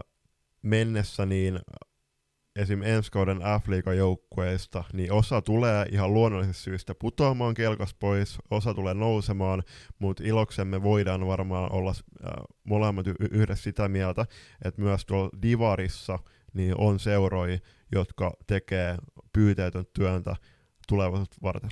Niin, ja se on ehdoton edell- toimintaedellytys myös sille, että, että se siellä on aitoa kamppailua siitä liikapaikasta, jotta niin kuin esimerkiksi jääkiekon liikan puolella on nyt jälkikäteen voidaan todeta, koska jälkiviisastelu on sitä helpointa viisastelua, että se sarjan sulkeminen tiettyyn rajaan asti oli varmasti järkevää, mutta loppujen lopuksi kilpailullisuuden kannalta se ei missään tapauksessa ole, koska tyytyväisyys tappaa kehityksen ja tässä tapauksessa me varmasti toivotaan sitä, että kehitystä tapahtuu. Itsehän kun tästä keskustelin, niin he, keskusteltiin, niin heitin ilmoille semmoisen ajatuksen, että, että F-liiga voitaisiin kenties sulkea vaikka kahdeksi kaudeksi ja antaa niille seuroille, jotka siellä nyt on mukana, niin mahdollisuus siihen kehittämiseen. Mutta mä heitän tässä nyt mainos, mainospuolelle näin niin kuin mediatuotannon opiskelijana, niin sulle pointin tuosta tosta kuvasta. Tämähän on helppo kuva, mistä poistaa, poistaa nuo pelaajat, kun tämä on kollektiivi eri seurojen pelaajakuvista, niin noi katoaa kovin nopeasti noi seurat, jotka eivät ole mukana F-liigassa ensi kaudella. Mutta ensi kaudelle armaat valokuvaajat, kun otatte näitä F-liigan kuvia, niin voitaisiinko yhteisesti sopia joku tietynlainen valaistus tai tietynlainen kuvanmuokkaus, mieluummin molemmat, jotta kun näitä virallisia pelaajakuvia käyttää, niin ei tarvitse itse automaattisesti lähteä muokkaamaan vielä sitä valaistusta niissä kuvissa tai sitä värimaailmaa, koska tässäkin kuvassa näkyy hyvin voimakkaasti se, että millä tavalla ja kuinka voimakkaassa valossa. Joo, ja ei se ole pelkästään niinku pelaajakuvia, vaan ihan noista ottelukuvista, että huomaa, että osassa, osassa on niinku tosi hämärä valaistus osassa halleista. Toki ottelukuvat ei ole osa virallista mm. F-liigan markkinointia, nämä pelaajakuvat on, niin sen takia tällainen vieno toive sinne eteenpäin ensi kautta kohti, että, että sovitaan sitten yksi yhtenäinen kuvalinja, jolla vedetään, niin on helpompi sitten meidän media-ihmisten käyttää niitä kuvia jatkossa. M-karsinnoissa tuli, yritin bongata Myy Kippilän nimen Suomen kokoonpanoista, mutta tässä M-karsintojen aikana tuli sitten Jopin postia tuolta Toren Gruppenin suunnalta, äh, jossa seura tiedotti, että Kippilä on loppukauden sivussa ja äh, muutama kuukausi myös seuraavasta kaudesta tulee vierähtämään toipumisen suhteen. Äärimmäisen harmittava tieto Myy Kippilä on yksi maailman mielenkiintoisimpia salibändipelaajia sekä persoonana että tekoina kentällä. Niin on, on iso juttu ja ennen kaikkea, kun hänellä on aikaisemminkin ollut näitä loukkaantumishuolia, että tässä herää väkisin kysymys, että että olisiko ehkä pienellä lisämaltilla vältytty tältä jatkoseuraamukselta, mutta toisaalta jos on harjoituksessa har- tullut tämä loukkaantuminen ja sitten sen kautta tämä loppukauden, eikä me toki tiedetä, että, että onko kyseessä esimerkiksi sama vamma, että sitähän tämä tarina ei meille kerro, ei muuta kuin isot semiä myylle, myylle tuohon kuntoutukseen ja toivon mukaan saadaan sut sitten ensi tuossa kesän jälkeen niin entistä ehommassa kunnossa takaisin kansainvälisille salibändilattioille. Ja sitten tähän loppuu vielä yhteistyö uutisia. Meinaan Kamuk Suomi on solminut loppuvuodesta 2022 yhteistyösopimuksen Suomen salibändiliiton kanssa. E, ja tämä yhteistyösopimus uutinen onkin hienosti otsikoitu, että autokaupalta F-liigan peliin. Tämähän osui meille Julius silmään tuolla Champions Cupissa, kun Kamuksin edustajat istuivat siinä meidän edessä Salibändiliiton ja F-liigan toimihenkilöiden kanssa hetken aikaa rupattelemassa. Ja jotain, jotain osattiin onnastella, että siellä kenties, kenties oli. Ja sit siinä vaiheessa ei ollut ihan tarkkaa tietoa, että mikä tämä meininki on. Ja nyt me tiedetään, eli tosiaan muun muassa sillä tavalla tämä toimii, että kevään ajan niin kaikki, jotka kaumuksilta ostaa autoja, niin saavat lippuja f peleihin Mä tiedän halvemmankin tavan toki saada lippuja f otteluihin kuin uuden auton ostaminen, mutta tämä on hyvä tapa taas sellainen eh, lisätä tunnettavuutta niiden ihmisten kohdalla, jotka ei välttämättä f peleihin muuten ilmestyisi paikan päällä. Se oli semmoinen uutiskattaus tällä kertaa tähän pääsylippuihin mä heitän vielä yhden hyvän jutun. Mä en tiedä, onko tämä monessa kaupungissa käytössä, mutta mä tiedän, että Turussa on mahdollisuus kirjastosta lainata pääsylippu tai kausilippuja näihin salibändiliikan peleihin. Ja mun mielestä tämä on semmoinen asia, mikä jos ei ole teillä vielä kotikaupungissa käytössä, niin ensi kaudeksi ottakaa kaikki käyttöön se sitä kautta saadaan helpommin esimerkiksi vaikka junnujen vanhempia ja isovanhempia mukaan peleille, kun se pääsylipun voit käydä kenties lun- hakemassa Juuri näin, ja ainakin itse silloin kun oli ala-asteella, niin meidän mun rakkaassa ala-asteen koulurakennuksessa, niin siinä on kirjasto yhä äh, niin kuin yhdessä samassa rakennuksessa, niin silloin käytiin jossain oppitunnillakin esimerkiksi lainamassa siellä kirjoja, niin mikä loistavin tapa myöskin mainostaa vähän noita f tapahtumia, kun siellä pikkukoululaiset menee jotain kirjoja lainaa, ja sitten kun siellä mahdollisesti on jotain salibändipelaajia ja siellä luokassa, niin siellä on ihan loistava ja helppo tapa sieltä napata kortit mukaan. Toki kirjastolta löytyy myös muuta, muun muassa konserttitapahtumiin saattaa löytyä pääsylippuja. Sieltä kannattaa tsekata se oman kirjaston tarjonta, mitä siellä on, mutta F-liigan puolesta toki niin tarjo- mielellään tarjottaisin näitä jo, jo, joka kotiin ja joka mökille, jossa vaan mahdollista on, ja sitä kautta saadaan sitten lisää ihmisiä paikan päälle. Kiitos jokaiselle, jotka kuuntelitte tämänkin jakson loppuun saakka. Jos tulee jotain palautetta mieleen jakson aiheista, äh, jaksotoiveita tulevasta varten, niin muistakaa, että palaute at loistokas.com tai meidän sosiaalisen median tilit on, on mitä kätevin tapa meitä lähestyä niitä varten. Ja kuten tuolta mainoksistakin saitte kuulla, niin edelleenkin löytyy loistokästin hupparia ja kollegia ja teepaitaa, jota voit itsellesi lunastaa sopivaan asevelihintaan tuolta meidän verkkokaupasta kauppa.kloffa.fi kautta loistokääst. Ja nyt kun toi kevätkin tuossa pikkuhiljaa, ainakin täällä Turun seudulla tuntuu, ettei talveen ole päästy kiinni oikein kunnolla missään vaiheessa, niin kevät rupeaa pikkuhiljaa saapumaan, niin siinä vaiheessahan hupparilla ja kollekella tuolla pihalla pärjää mukavasti, niin siinä voi samalla sitten Suomen suurinta sosiaalisessa mediassa seurattua salibändipodcastia sitten ihmisille kuulut. Juuri näin. Ja tällä hetkellä meitä pystyy kuuntelemaan kolmen eri podcast-alustan kautta. Arvostettaisiin etenkin, jos seuraisitte meitä Spotifyssa. Siellä on tällä hetkellä 591 seuraajaa, eli 600 seuraajan raja menee mitä nopeammin, ta- tosi nopeasti rikki, oletettavasti tällä tahdilla. Ähm, totta kai teitä seuraajia on huomattavasti enemmän, äh, joten kannustettaisiin, että la- laitatte meitä se- seurantaa ja vinkatkaa meistä tyttöä naissalibändistä kiinnostuneille tyypeille. Isoa kiitosta kuuntelukerroista jälleen kerran teille armaat ihanat seuraajamme. Ja salibändin maailmassa, varsinkin täällä kotoisessa F-liigassa, alkavat ne pikkuhiljaa ne kovat pelit lähestyä, playerit voit jo haistaa kulman takaa. Naisten F-liigassakin viimeisiä runkosarjakierroksia vedetään tässä paraikaan nyt, kun maajoukkuetauko saadaan ohi ja sitä kautta lähestytään sitä jokaisen pelaajan ja seuraajan parasta aikaa, eli playoff-kevättä, niin pidä sinäkin huoli siitä, että, että kotikatsomot on täynnä jännäreitä ja ennen kaikkea sitten, että jos mahdollisuutta on, niin mene paikan päälle nauttimaan salibändistä live-viihteenä, koska kuten olemme väsymykseen asti teille kertoneet, niin salibändi on parasta paikan päällä. Pysykää terveenä, reenatkaa ko- kovaa, nauttikaa ulkoilusta ja nähdään halleilla.